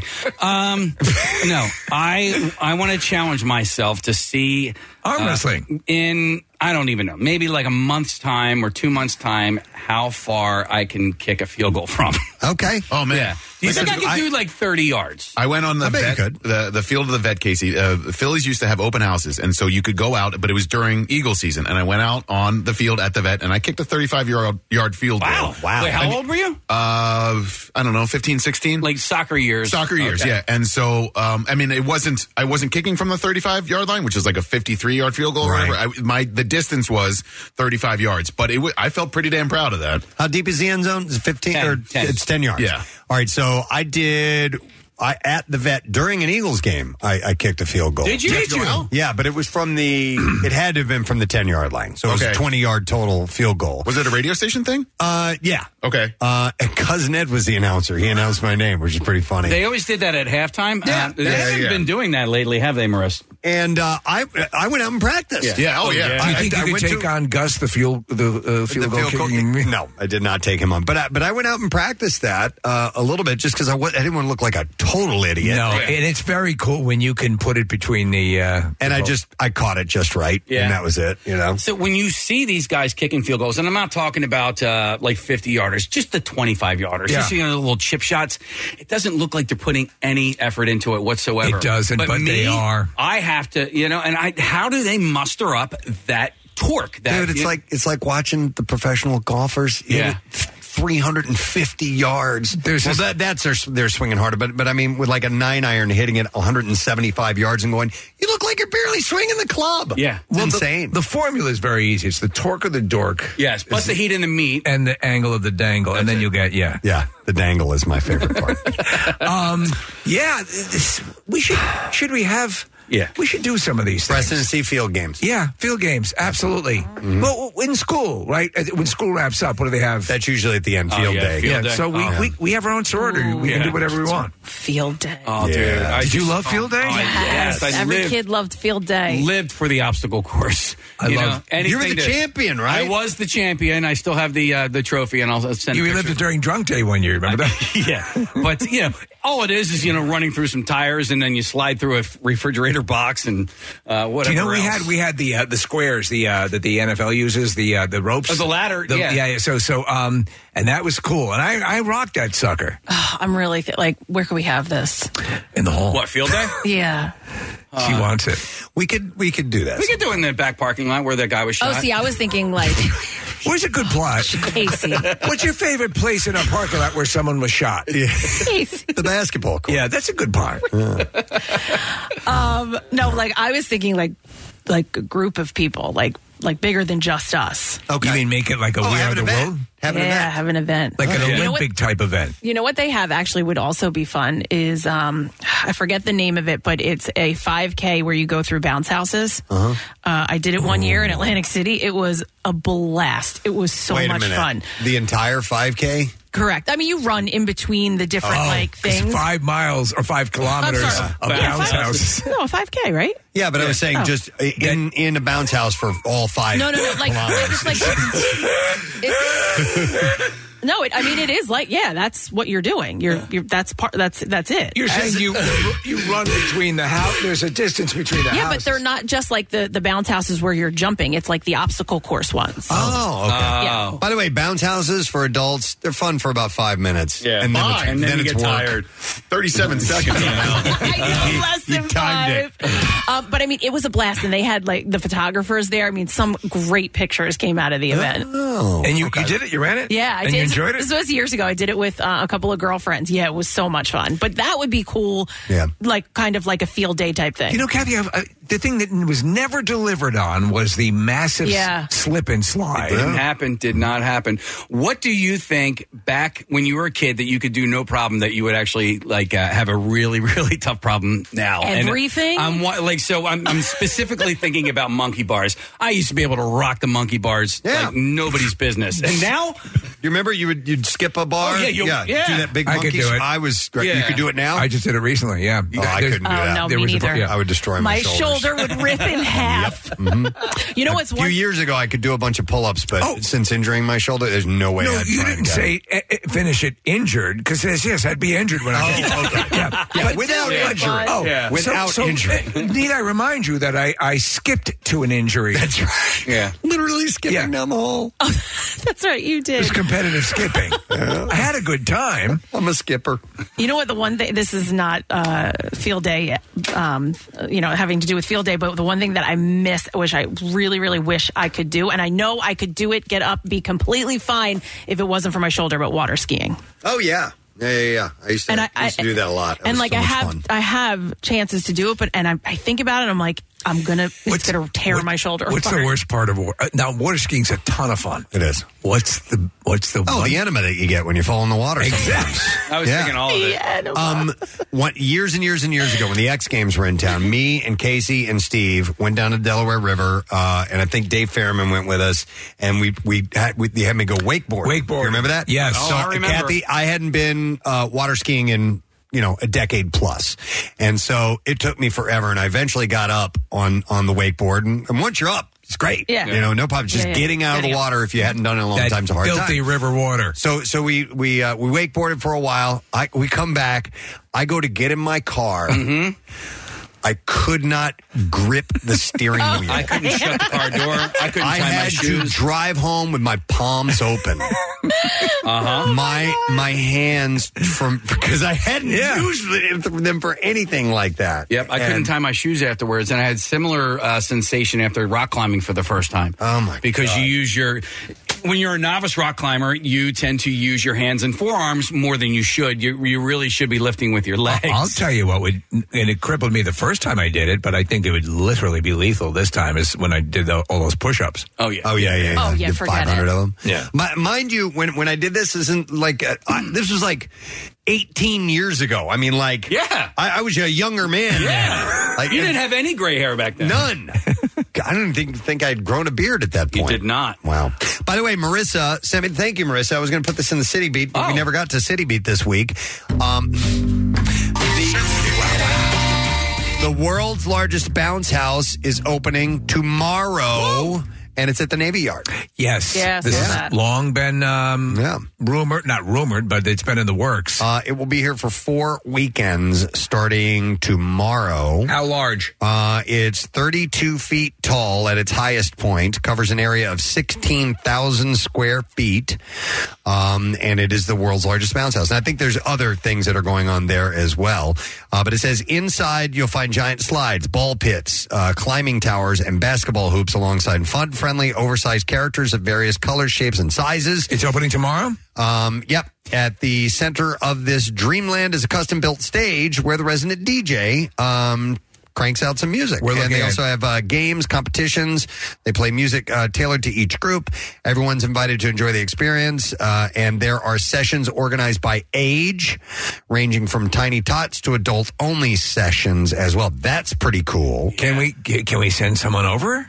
I don't know to do it. Hmm, It's it opens tomorrow. we'll talk about we, that. Yeah, we should probably do that. It says Sports Slam also is an addition to the experience. It brings a whole new dimension to an already action packed day out with customized sports arena filled with goals, nets, hoops, and balls of every shape and size that you can imagine. There's also special zones for climbing and a battle zone Mm. where you can compete against your family and friends in a competition to see who can stay on the podium the longest. Casey, you almost had your head ripped off Yeah. on that bouncy thing we had at the camp out for hunger. I mean, listen, it it, it, it put me out of uh, commission for a while, and uh, on the heels of that, Steve, I was like, I can't, I can't do stuff like that anymore. Like I, it, I- It was I your just- realization? It was my realization Yeah. that, like, because honestly, like I had to get like uh, X-ray guided spinal injections. You know, people don't know this, but like, dude, it effed me up. Like Yeah. that happened on a Tuesday. Yeah. Tuesday was fine. Wednesday was like, hmm, that's a little weird, and then Thursday I was like, f my freaking neck, and that was, and then I, like right after Christmas, I had to go to the hospital to get X-ray guided.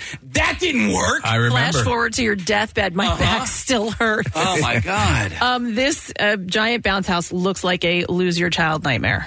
Oh yeah, it's, huge. Yeah, it looks pretty awesome. Yeah, and if you've got a little one, but fortunately they're going to have like sessions, so right? Maybe it'll be. And I wonder if it's like in uh, kind of cut into sections or, or it, it appears to be. Well, you know what I mean? Like you the do main- this one, then you move. Dude, you guys, you really, and Kath, I I know you go down the shore quite a bit, um, but they have these amazing Oh, in the water, in the bounce, bay. house, bounce houses in the water. There's Yeah. one in Ocean City, and then there's an, my kids like the one in Stone Harbor better. There's one in Margate. Oh, there's one in Margate too. Yeah, I believe the one in Margate is the biggest, and then Ocean City, and then the Stone Harbor one is a little bit smaller, but still fun. These are floating large bounce houses. Ah. and you can use them as slides, and, you know, and, and all kinds of stuff. So the water gets in there, and Do they have that thing where you, you jump on it and launch the other person? No, I want to That's do pretty that. fun, like a giant bag. Right, yeah. yeah. I know what you're talking about. Those, All right, those there's, are awesome. there's a couple of things I need to do before I retire from all uh, physical activities.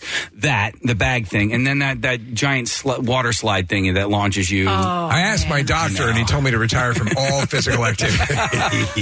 Well, because I don't know if I could get through that slide. Like that would be one of the things we were talking about cliff jumping the other day and how you just go and don't think about it. Like I think I would get up there and still be thinking about it and not be able to go. He'll just push it. I'll just push it. I don't know. I have a feeling I'd be great at cliff diving, but uh, you know, there's really no place to try that around. All right. Well, this has been the stream of consciousness. Yes, we need to. We got to wrap it up. It was kind of. I didn't even realize it because we didn't know anything that we were going to talk about. No, we because just- we I, went I'm all sure over it's the hard place. as you, the listener, to discern that. Yeah, right. All right, why don't we take a break? We'll come back with a more organized uh, segment. It's called the Bizarre File, so stay with us. We'll be right back.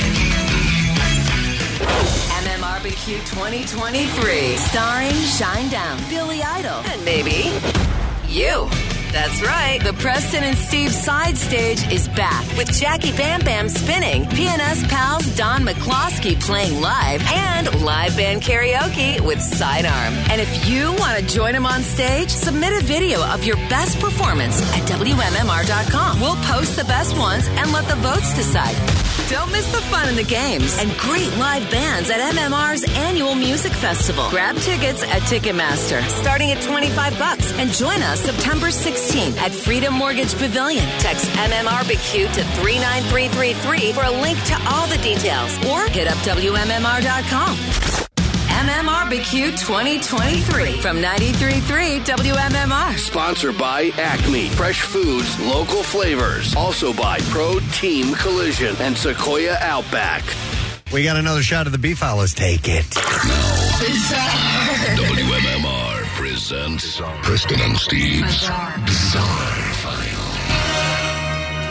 All right, we're going to dive right into stories, and we'll start with this one. Um, uh, let's see. The Allegheny cat is a follow up story, and I put it in the bizarre file because it was just a really terrible but strange thing that happened. The Allegheny County Fire Marshal's office said Monday morning that the home that exploded yes. on Saturday in Plum was having hot water tank issues. So, have you guys seen this footage from the? Uh, it's from a. I uh, didn't see. I heard Oh, about yeah. it. It, I didn't looks see again. It. It looks like a movie special effect. Yes, it does. The fire marshal has not concluded that this was the cause of the explosion. It was in the basement.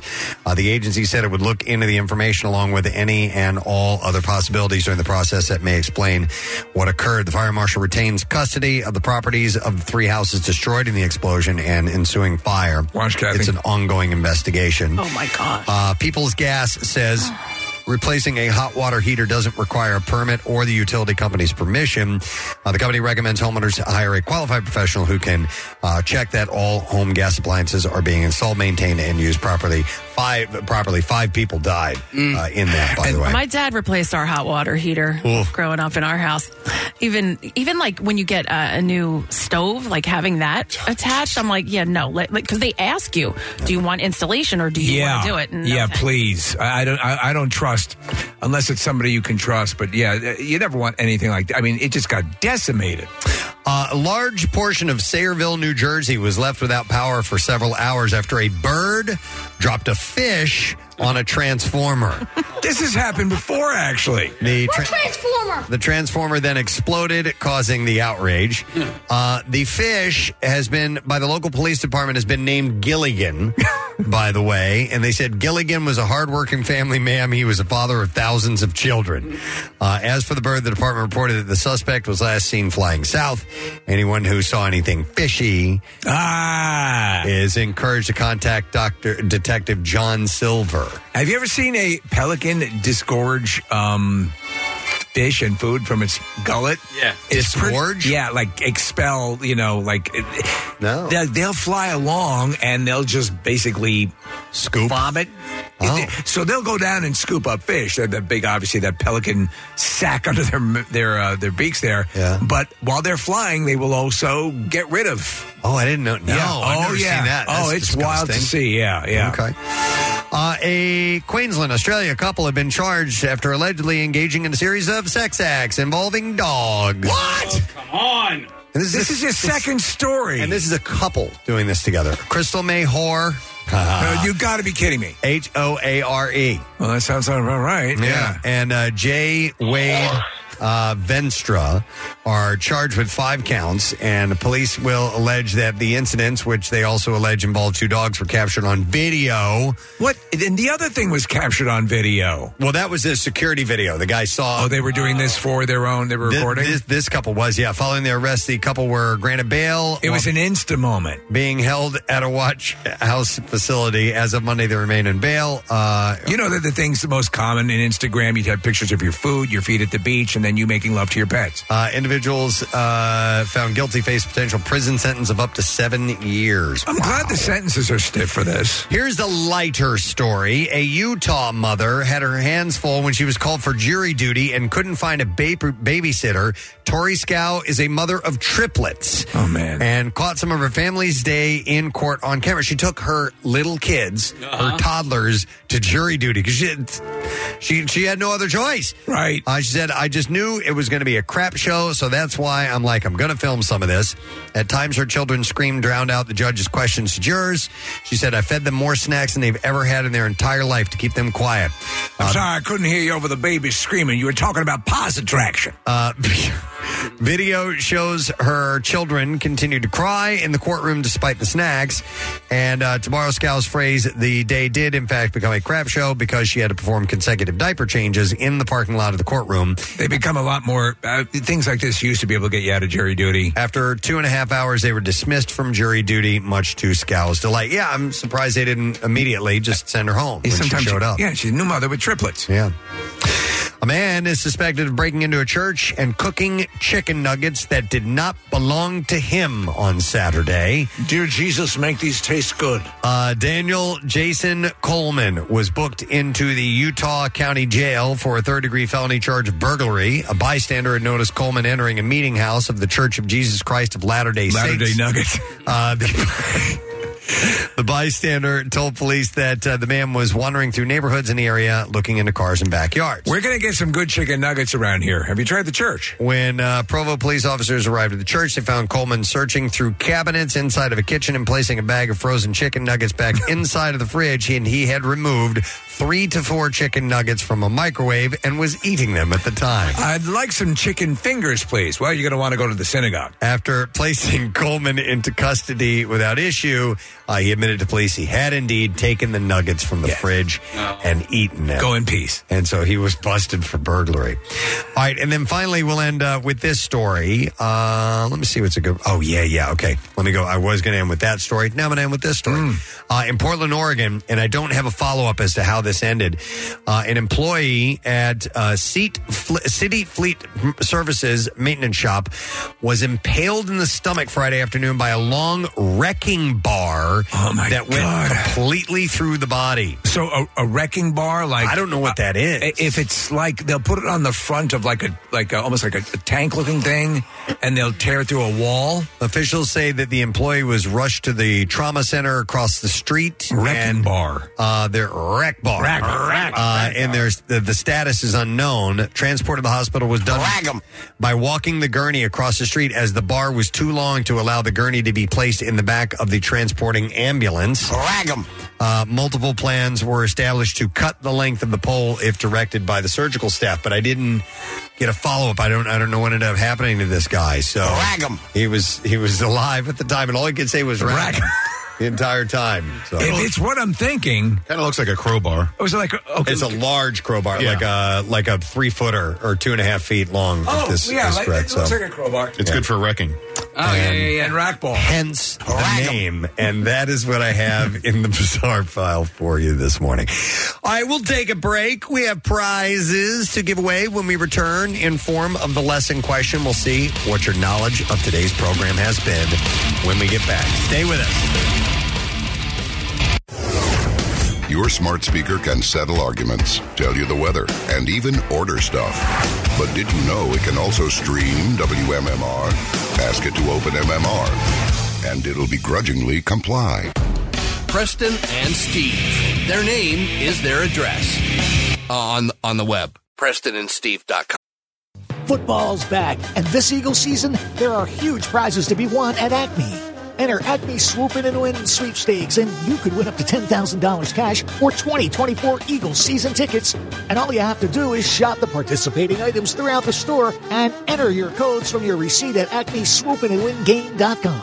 Acme makes sure Eagles fans have all their game day needs to tailgate or host like a pro. Stop in and discover why football is better at Acme, the official supermarket of the Philadelphia Eagles. Free diamonds. Steven Singer is giving away free diamonds. You don't want to miss this. Everyone who purchases an engagement ring will receive a free one carat lab grown diamond. You must be thinking Steven only sells real natural earthborn diamonds. Well, you're right, but Steven will never sell a lab grown diamond, but he will give them away. Nothing says I love you less than a lab grown diamond. Don't be fooled by real natural earthborn diamonds from a real jeweler that you can trust. Steven Singer Jewelers online at IHateStevenSinger.com or in a showroom at the other corner of 8th and Walnut in Philly while supplies last. That's IHateStevenSinger.com. Now, back with more of the Preston and Steve Show podcast. Steve, you wanted to mention uh, the oh, event yes. coming up on Thank you Monday. Very much. Yes. Thank you, Preston. It's the sixth annual Dining Out for the Dogs. It's a Monday. It's at the White Dog locations in Wayne, Haverford, and Glen Mills. It's, it's a dining out event. You go have a meal, and the uh, and a percentage of the money raised, in, in some of the cases 100%, going to benefit Alpha Bravo Canine. It's the only organization that actually trains uh, dogs for uh, veterans who are suffering post traumatic stress uh, or any other sort of um, lingering brain injuries or, or conditions. You know, it can be debilitating. And so uh, Jen Green, who runs the whole organization, acquires the dogs, trains them, and then gives them to the veterans gratis. Takes a lot to get that done. So it's Monday. A number of the Beasley uh, uh, family members, uh, uh, on air personalities, will be at various locations. I'll be at Glen Mills.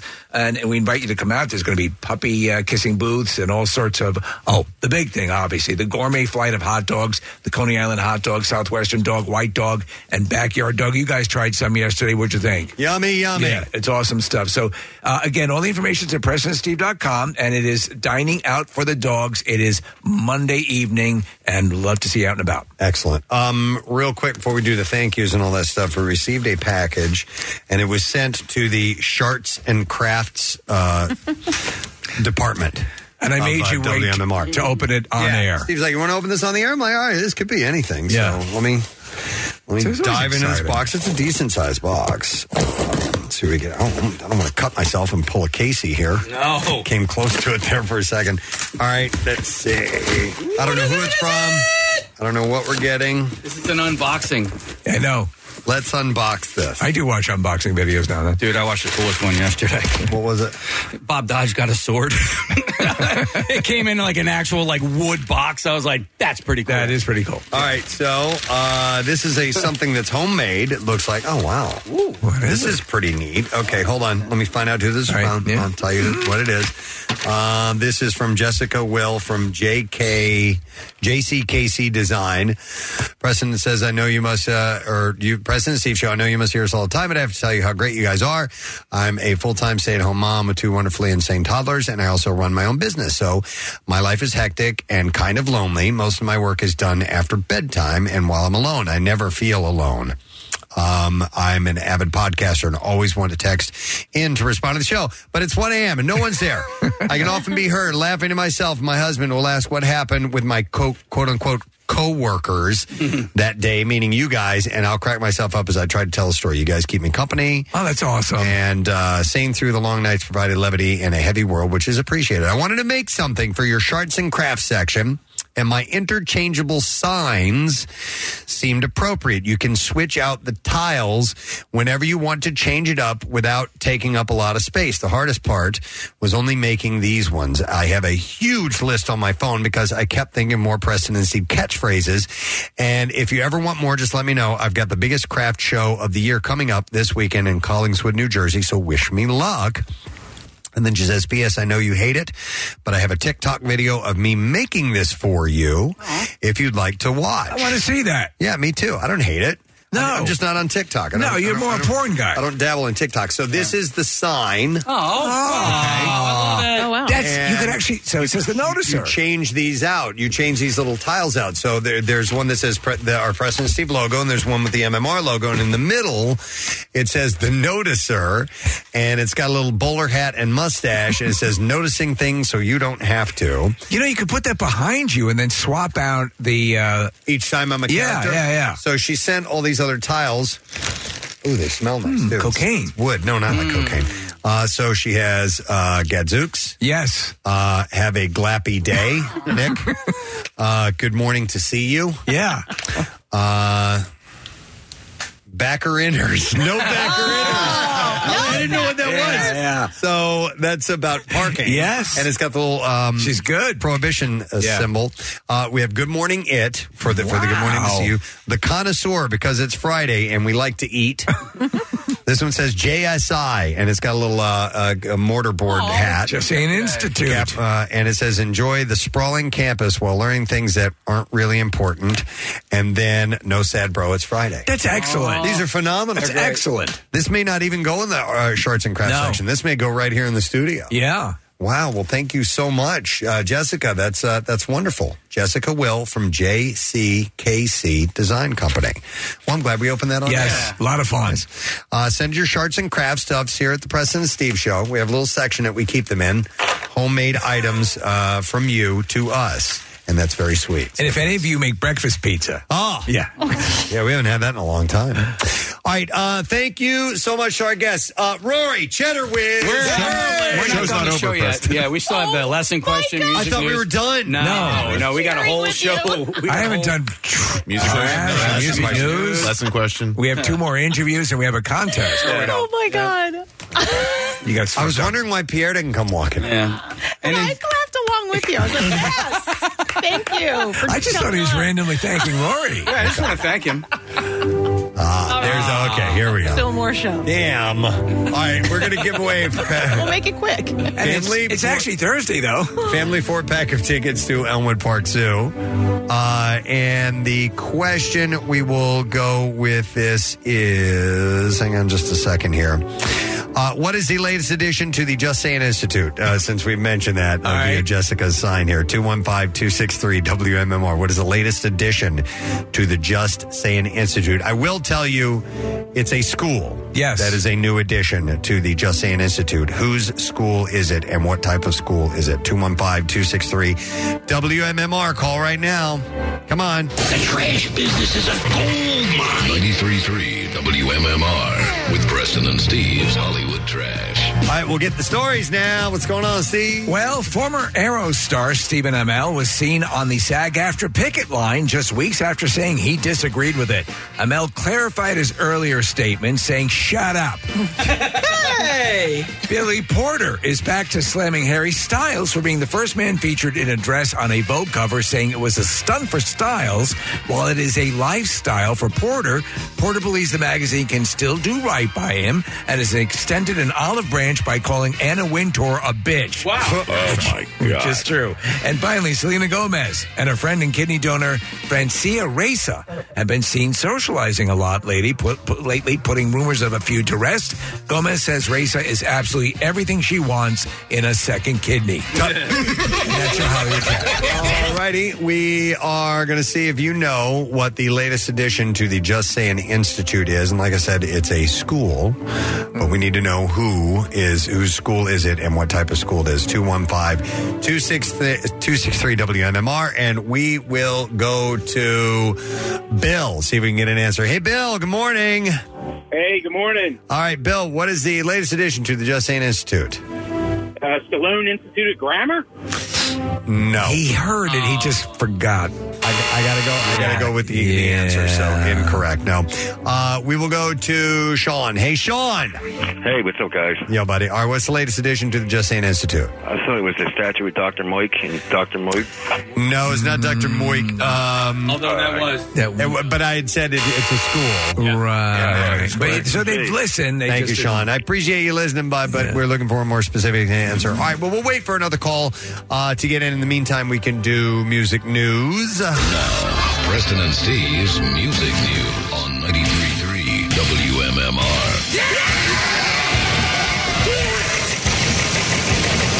I got a bunch of things in music news. We're going to start with uh, one of the obvious things. Bruce Springsteen called off the two shows that he was supposed to play with the E Street Band this weekend at Citizens Bank Park due to illness.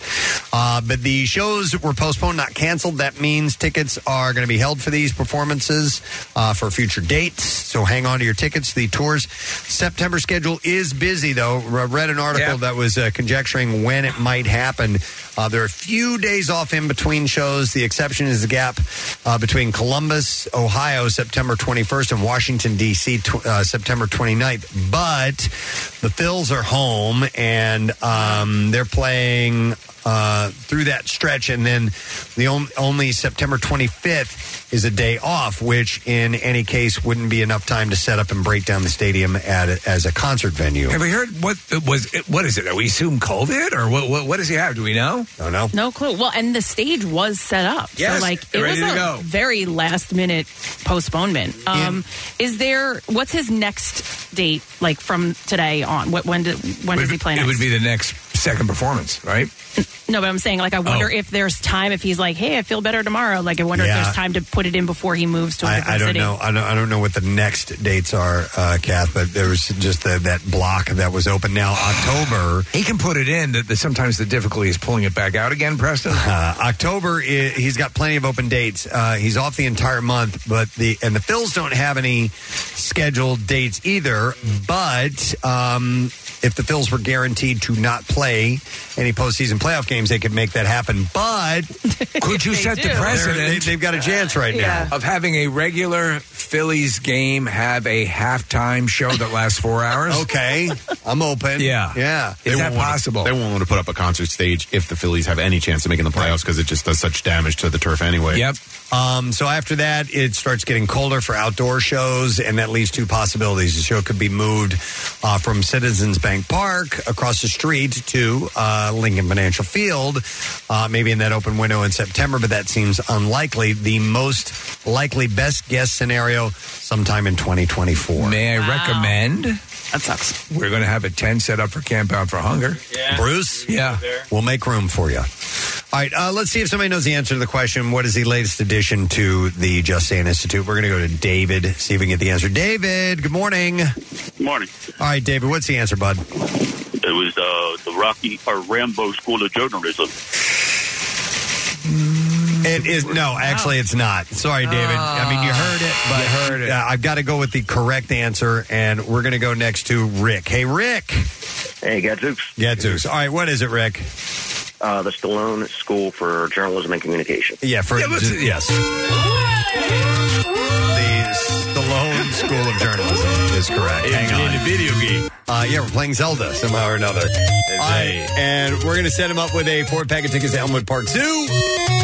Visit Elmwood Park Zoo this week and save up to $6 on weekday admission after 2 p.m. And tickets available at elmwoodparkzoo.org or you can purchase in person at the gate. that the agreement of time? Uh, no, it sounds like the original Zelda. By the way, I saw a car the other day that had um, a license plate that said Hyrule. Ah, I thought that was really cool with the with the Zelda logo on a sticker as well. I don't know Zelda that much. That was the uh, Hyrule was the kingdom. Yeah. Uh, so cool. All right, Case, I'm gonna need my Your music news my- again? My sounds back again, please. Uh, Coldplay is now at the center of a lawsuit over a contract with the band's former manager, Dave Holmes. Uh, according to Variety, a rep for Coldplay confirmed that the band and Holmes split a year ago after working together for over two decades, and there were no additional details at this time, but sources told Variety that the lawsuit is a contractual dispute. Coldplay continues to be managed by Phil Harvey, Mandy Frost, and Arlene Moon, who all worked with Holmes for years in the past. That's not the guy from MTV, is it? I don't know. Remember that guy, Dave Holmes? Like, he won the video contest? to Yeah, he be became a VJ. A VJ? I, I'd be surprised if it was, but that'd be pretty cool. I didn't know that. Wow. Uh, previously lost 1990s Ozfest film will get its day at the acclaimed Academy Muse- Museum. Uh, the special screening is going to take place this Friday in the David Geffen Theater in Los Angeles. Uh, it's titled "We Sold Our Souls for Rock and Roll." The documentary was produced by Sharon Osbourne, and although he did tweet about it, there was no mention of Ozzy uh, attending it. Uh, but director Penelope Spears, Spheres, yes. Spheris, uh, who also worked on Wayne's World and the Decline of Western Civilization, will take part in the presentation. So he's uh, footage of him recently. He's getting around. He's using a cane. He has the Parkinson's. Yep. So, but he seems mobile. Mm-hmm. Good. Mobile ish.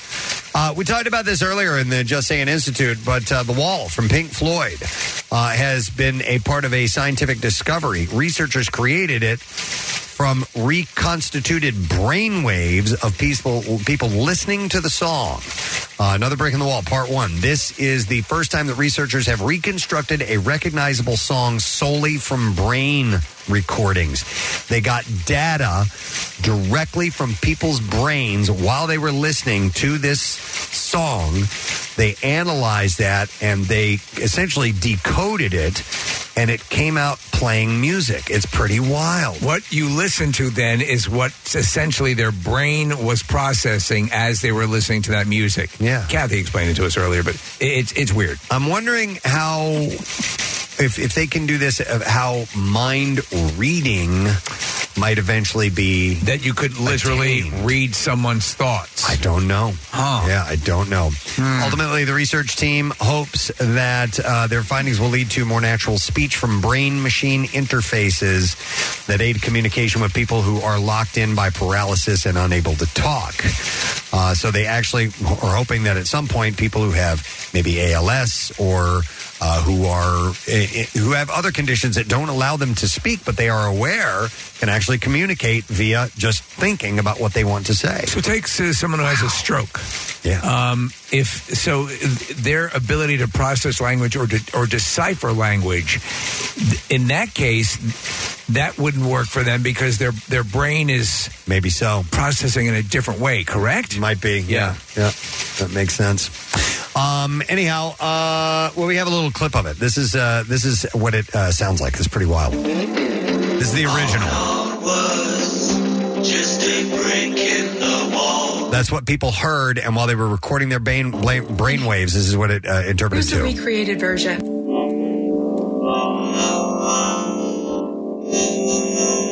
You can hear the rhythm of it. Mm, Na, na, na, na, na, na. And there it was. Pretty amazing stuff. It is. And then finally, Taylor Swift has grown into one of the biggest superstars on the planet, and a new Arizona State University course is digging in on what psychologists can learn from her career.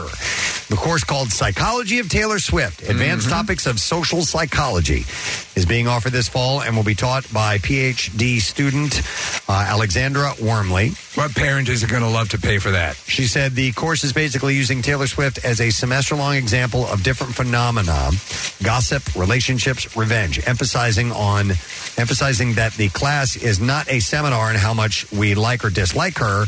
We want to be able to learn about the psychology. Uh, she added that uh, she will be connecting themes from Swift's various albums to psychology, giving 2017's Reputation as an example. She said Taylor's sixth album, Reputation, is her comeback after disappearing from the spotlight due to conflicts with Kim Kardashian and Kanye West. She enacts her revenge on them and the broader media landscape by dropping an incredibly successful album along with a stadium tour, she explained. And the students know this, but do they know why we like revenge? Do they know how we enact revenge? Social psychology can tell us that. So they're using Taylor as the example, but they'll dive deeper into psycho- psychology themed.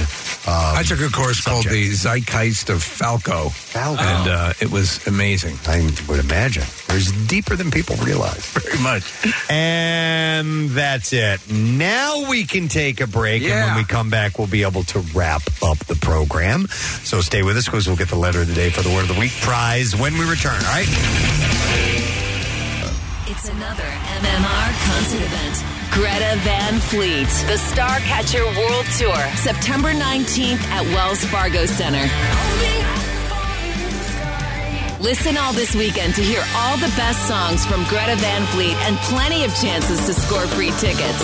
Plus, next week, guess Preston and Steve's word of the week correctly, and you'll win a pair of floor tickets, backstage passes, plus a guitar signed by the band. Text Greta, G R E T A, to 39333 for a link to all the details. Greta Van Fleet, presented by 933 WMMR. Everything that rocks. It's a Thursday morning on the cusp of a Friday. You know what it is. There'd be no sad bro. There's no No sad sad bro right bro, Yeah, now. yeah. man. Uh, today has been a fun radio program. We've had a lot of great people on the show. We are going to start with thanking, and I can do this for real now. Uh, Rory, the cheddar Ring. Rory Ehrlich and his mom. Um, Aaron were on, and we we only got to chat with him for a little bit because it was via Zoom and something messed up with the audio, but it was uh, too bad. But he won uh, the Mullet National Championship. How cool! He's going to buy three alpacas. Yeah, uh, for him and his sister, and they're having a party to go get wings on Monday. and where's that going to be, Nick? Ole Tavern. Ole Tavern. Because All right. that was the two things he wanted if he won. He wanted Yeah. to take his family out for wings and buy his sister his sister an alpaca. Yep. Is that a, like a camel? Uh, like a llama. Yeah. He's going to really buy one of them? Yeah, Yeah, they- they they live live on a on a farm. Oh, I was going to go, where the hell's he? Isn't that great? All right. okay. Uh, also, thank you to Grayson Waller. Yeah. Dude, he was funny as hell. And he was great. He made a video for Rory. Yeah, he did. Uh, and so he's going to be a part of WrestleMania uh, 40, which is going to be in April. Two nights, by the way, at uh, the link, and tickets go on sale tomorrow at 10 a.m. via Ticketmaster. And then finally, we had Coach Tom Bradley, coach of the uh, Media Little League team, on their quest to become uh, the World Series champions. And uh, they lost last night. Next game is on Saturday. So They can do it. They got to win all the next uh, the few games. So um, go get them, boys. It was nice to have them on. How you doing, VR? Good. Good. Awesome. Um, yeah, very good. Uh, crazy days, um, you know, with the Bruce. Yeah, with thing. Bruce. Uh, yeah. I mean, uh, you, Kathy, you were talking about it, but it, that show got um, postponed six hours before it was t- to start. Yeah. So we learned at about 1.30. It was supposed to start at 7.30, uh, 7.45 uh, is when he was taking the stage normally. Uh, so... Um, you People were there. Like Oh, well, already they were in the parking tailgating. lot. A lot of people tailgating. A lot, you know, a lot of people in motion going there or just getting ready to go there.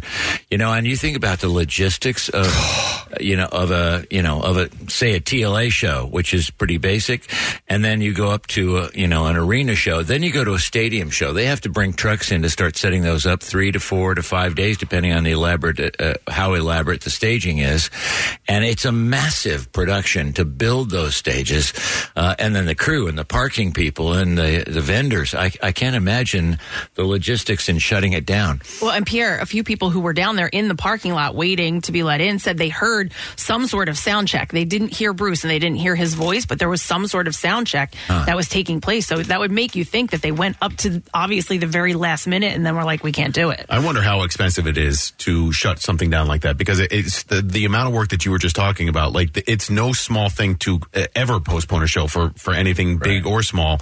But he must either be really sick or uh, have no voice because uh, you know they they would do anything that they could to get that that show and tomorrow night's show in. Well, he's also a guy that is of that old show business, um, you know, school Yeah. of thought. The show must go on. He's not someone like Axl Rose that would just cancel because he's got a hangover or something. Um, so he's he's somebody that really is committed to the show, and so that to me makes me think it might be COVID. I have that's I have no knowledge that that's accurate, but if it was uh, something like that, which is making a slight resurgence, although not you know dangerous levels. But if it's that, uh, it could be that you know he he's got a. 12 to 13, 14 piece band now, the E Street Band, and all these horns and extra singers and stuff. He wouldn't want to possibly infect the band. He also goes out into the public and high fives people and shakes hands and does all this running around. Um, sometimes, even if you get COVID, you're not that ill, but you don't, you still can't go around people for a while. I don't know. I do not know at all that that's what happened. Um, hopefully, it's nothing more serious, uh, but who knows? Um, Yeah, yeah. So and, uh, no word yet on, yeah. on what the story is. But you know, uh, last night we had a um, uh, kind of a fun uh, going away party. The station threw a, a, a big, the company threw a big going away party for John DeBella down at the Hard Rock, and uh, a lot of us were down there. And I was talking with Kevin Gunn, the Bruce Authority, and he goes, "Well, you know, we've got the the show from I think it was March 16th when Bruce did the entire um, arena show, which uh, was two and a half to three hours, I guess." And um, he goes, "I think we should run it on Friday," and I go, "I think that's a good idea." Yeah. Because if you think about it, for those who might have wanted to go, like if we started at eight o'clock on a Friday night, it runs till eleven or something. That would be kind of cool. That is Um, cool. So, um, does Bill think that's a good idea? Well, uh, We're gonna find we're out. gonna we put it out there publicly now. Um, but um, Bill, if you're listening, what do you think about this idea? Uh, beca- we have the entire concert, Mm. uh, and it's in real- office, Pierre to Bill's office. it's really good quality, and it was you know, and if uh, what was so fun about being at that show, uh, he loves this town, and he's going Philly, and am I in Philadelphia? This is my home away from home. He does all these great Philly references. You cannot mistake his love of the city and the crowd reaction back to him. So um, it would just be kind of cool. Um, so maybe, maybe. Mm. Maybe. Um, Tapers alert. We're going to we're going to um, send a committee on me down to Bill's office, please, and ask him uh, what he thinks about that. Okay. All right. I do like that idea. I- it should be fun. Maybe tomorrow we'll have an update on that. Maybe we will. All right. Uh, shall we do the letter? Yes. All right. Preston and Steve on 93.3 WMMR. Now, the Daily Letter. All right, and the President and Steve Show is brought to you today by the letter A, as in adult. All right, and we have one more letter to go, and we'll give away a pair of premium tickets for night number one of WWE WrestleMania 40, Saturday, April 6th, Lincoln Financial Field. You can witness your favorite superstars from Monday Night Raw and Friday Night SmackDown. Undisputed WWE Universal Champion Roman Reigns, Brock, Brock Lesnar, Cody Rhodes, Bianca Belair, and World Heavyweight Champion Seth freaking Rollins and Becky Lynch. Tickets for both nights, April 6th and 7th, go on sale tomorrow at 10 a.m. via Ticketmaster. Wednesday's pre sale. Oh, that's already past that. Don't worry about it. Uh, what's nice? Up, what's up on your program? That guy's middle name really frickin'. That's what it says here. It says Seth frickin' Rollins. It's on his birth certificate. His That's parents big. wanted it that way. On the program, we'll have more Sublime uh, with Rome and Slightly Stupid tickets. That's coming up Sunday in Camden. Uh, we've got great workforce blocks. It's Queen, it's the Black Keys, and uh, today would have been or would be the last day in history of rock and roll of the Woodstock concert. It was, what's today, the 17th? It was the 15th, 16th, and 17th in 1969 at Max Jasger's farm. So uh, we got a whole bunch of cool Woodstock stuff. Cool. And we will play a nice big block of Woodstock. Excellent. All right. Thank Peace you. and love. All to all who uh, traveled here.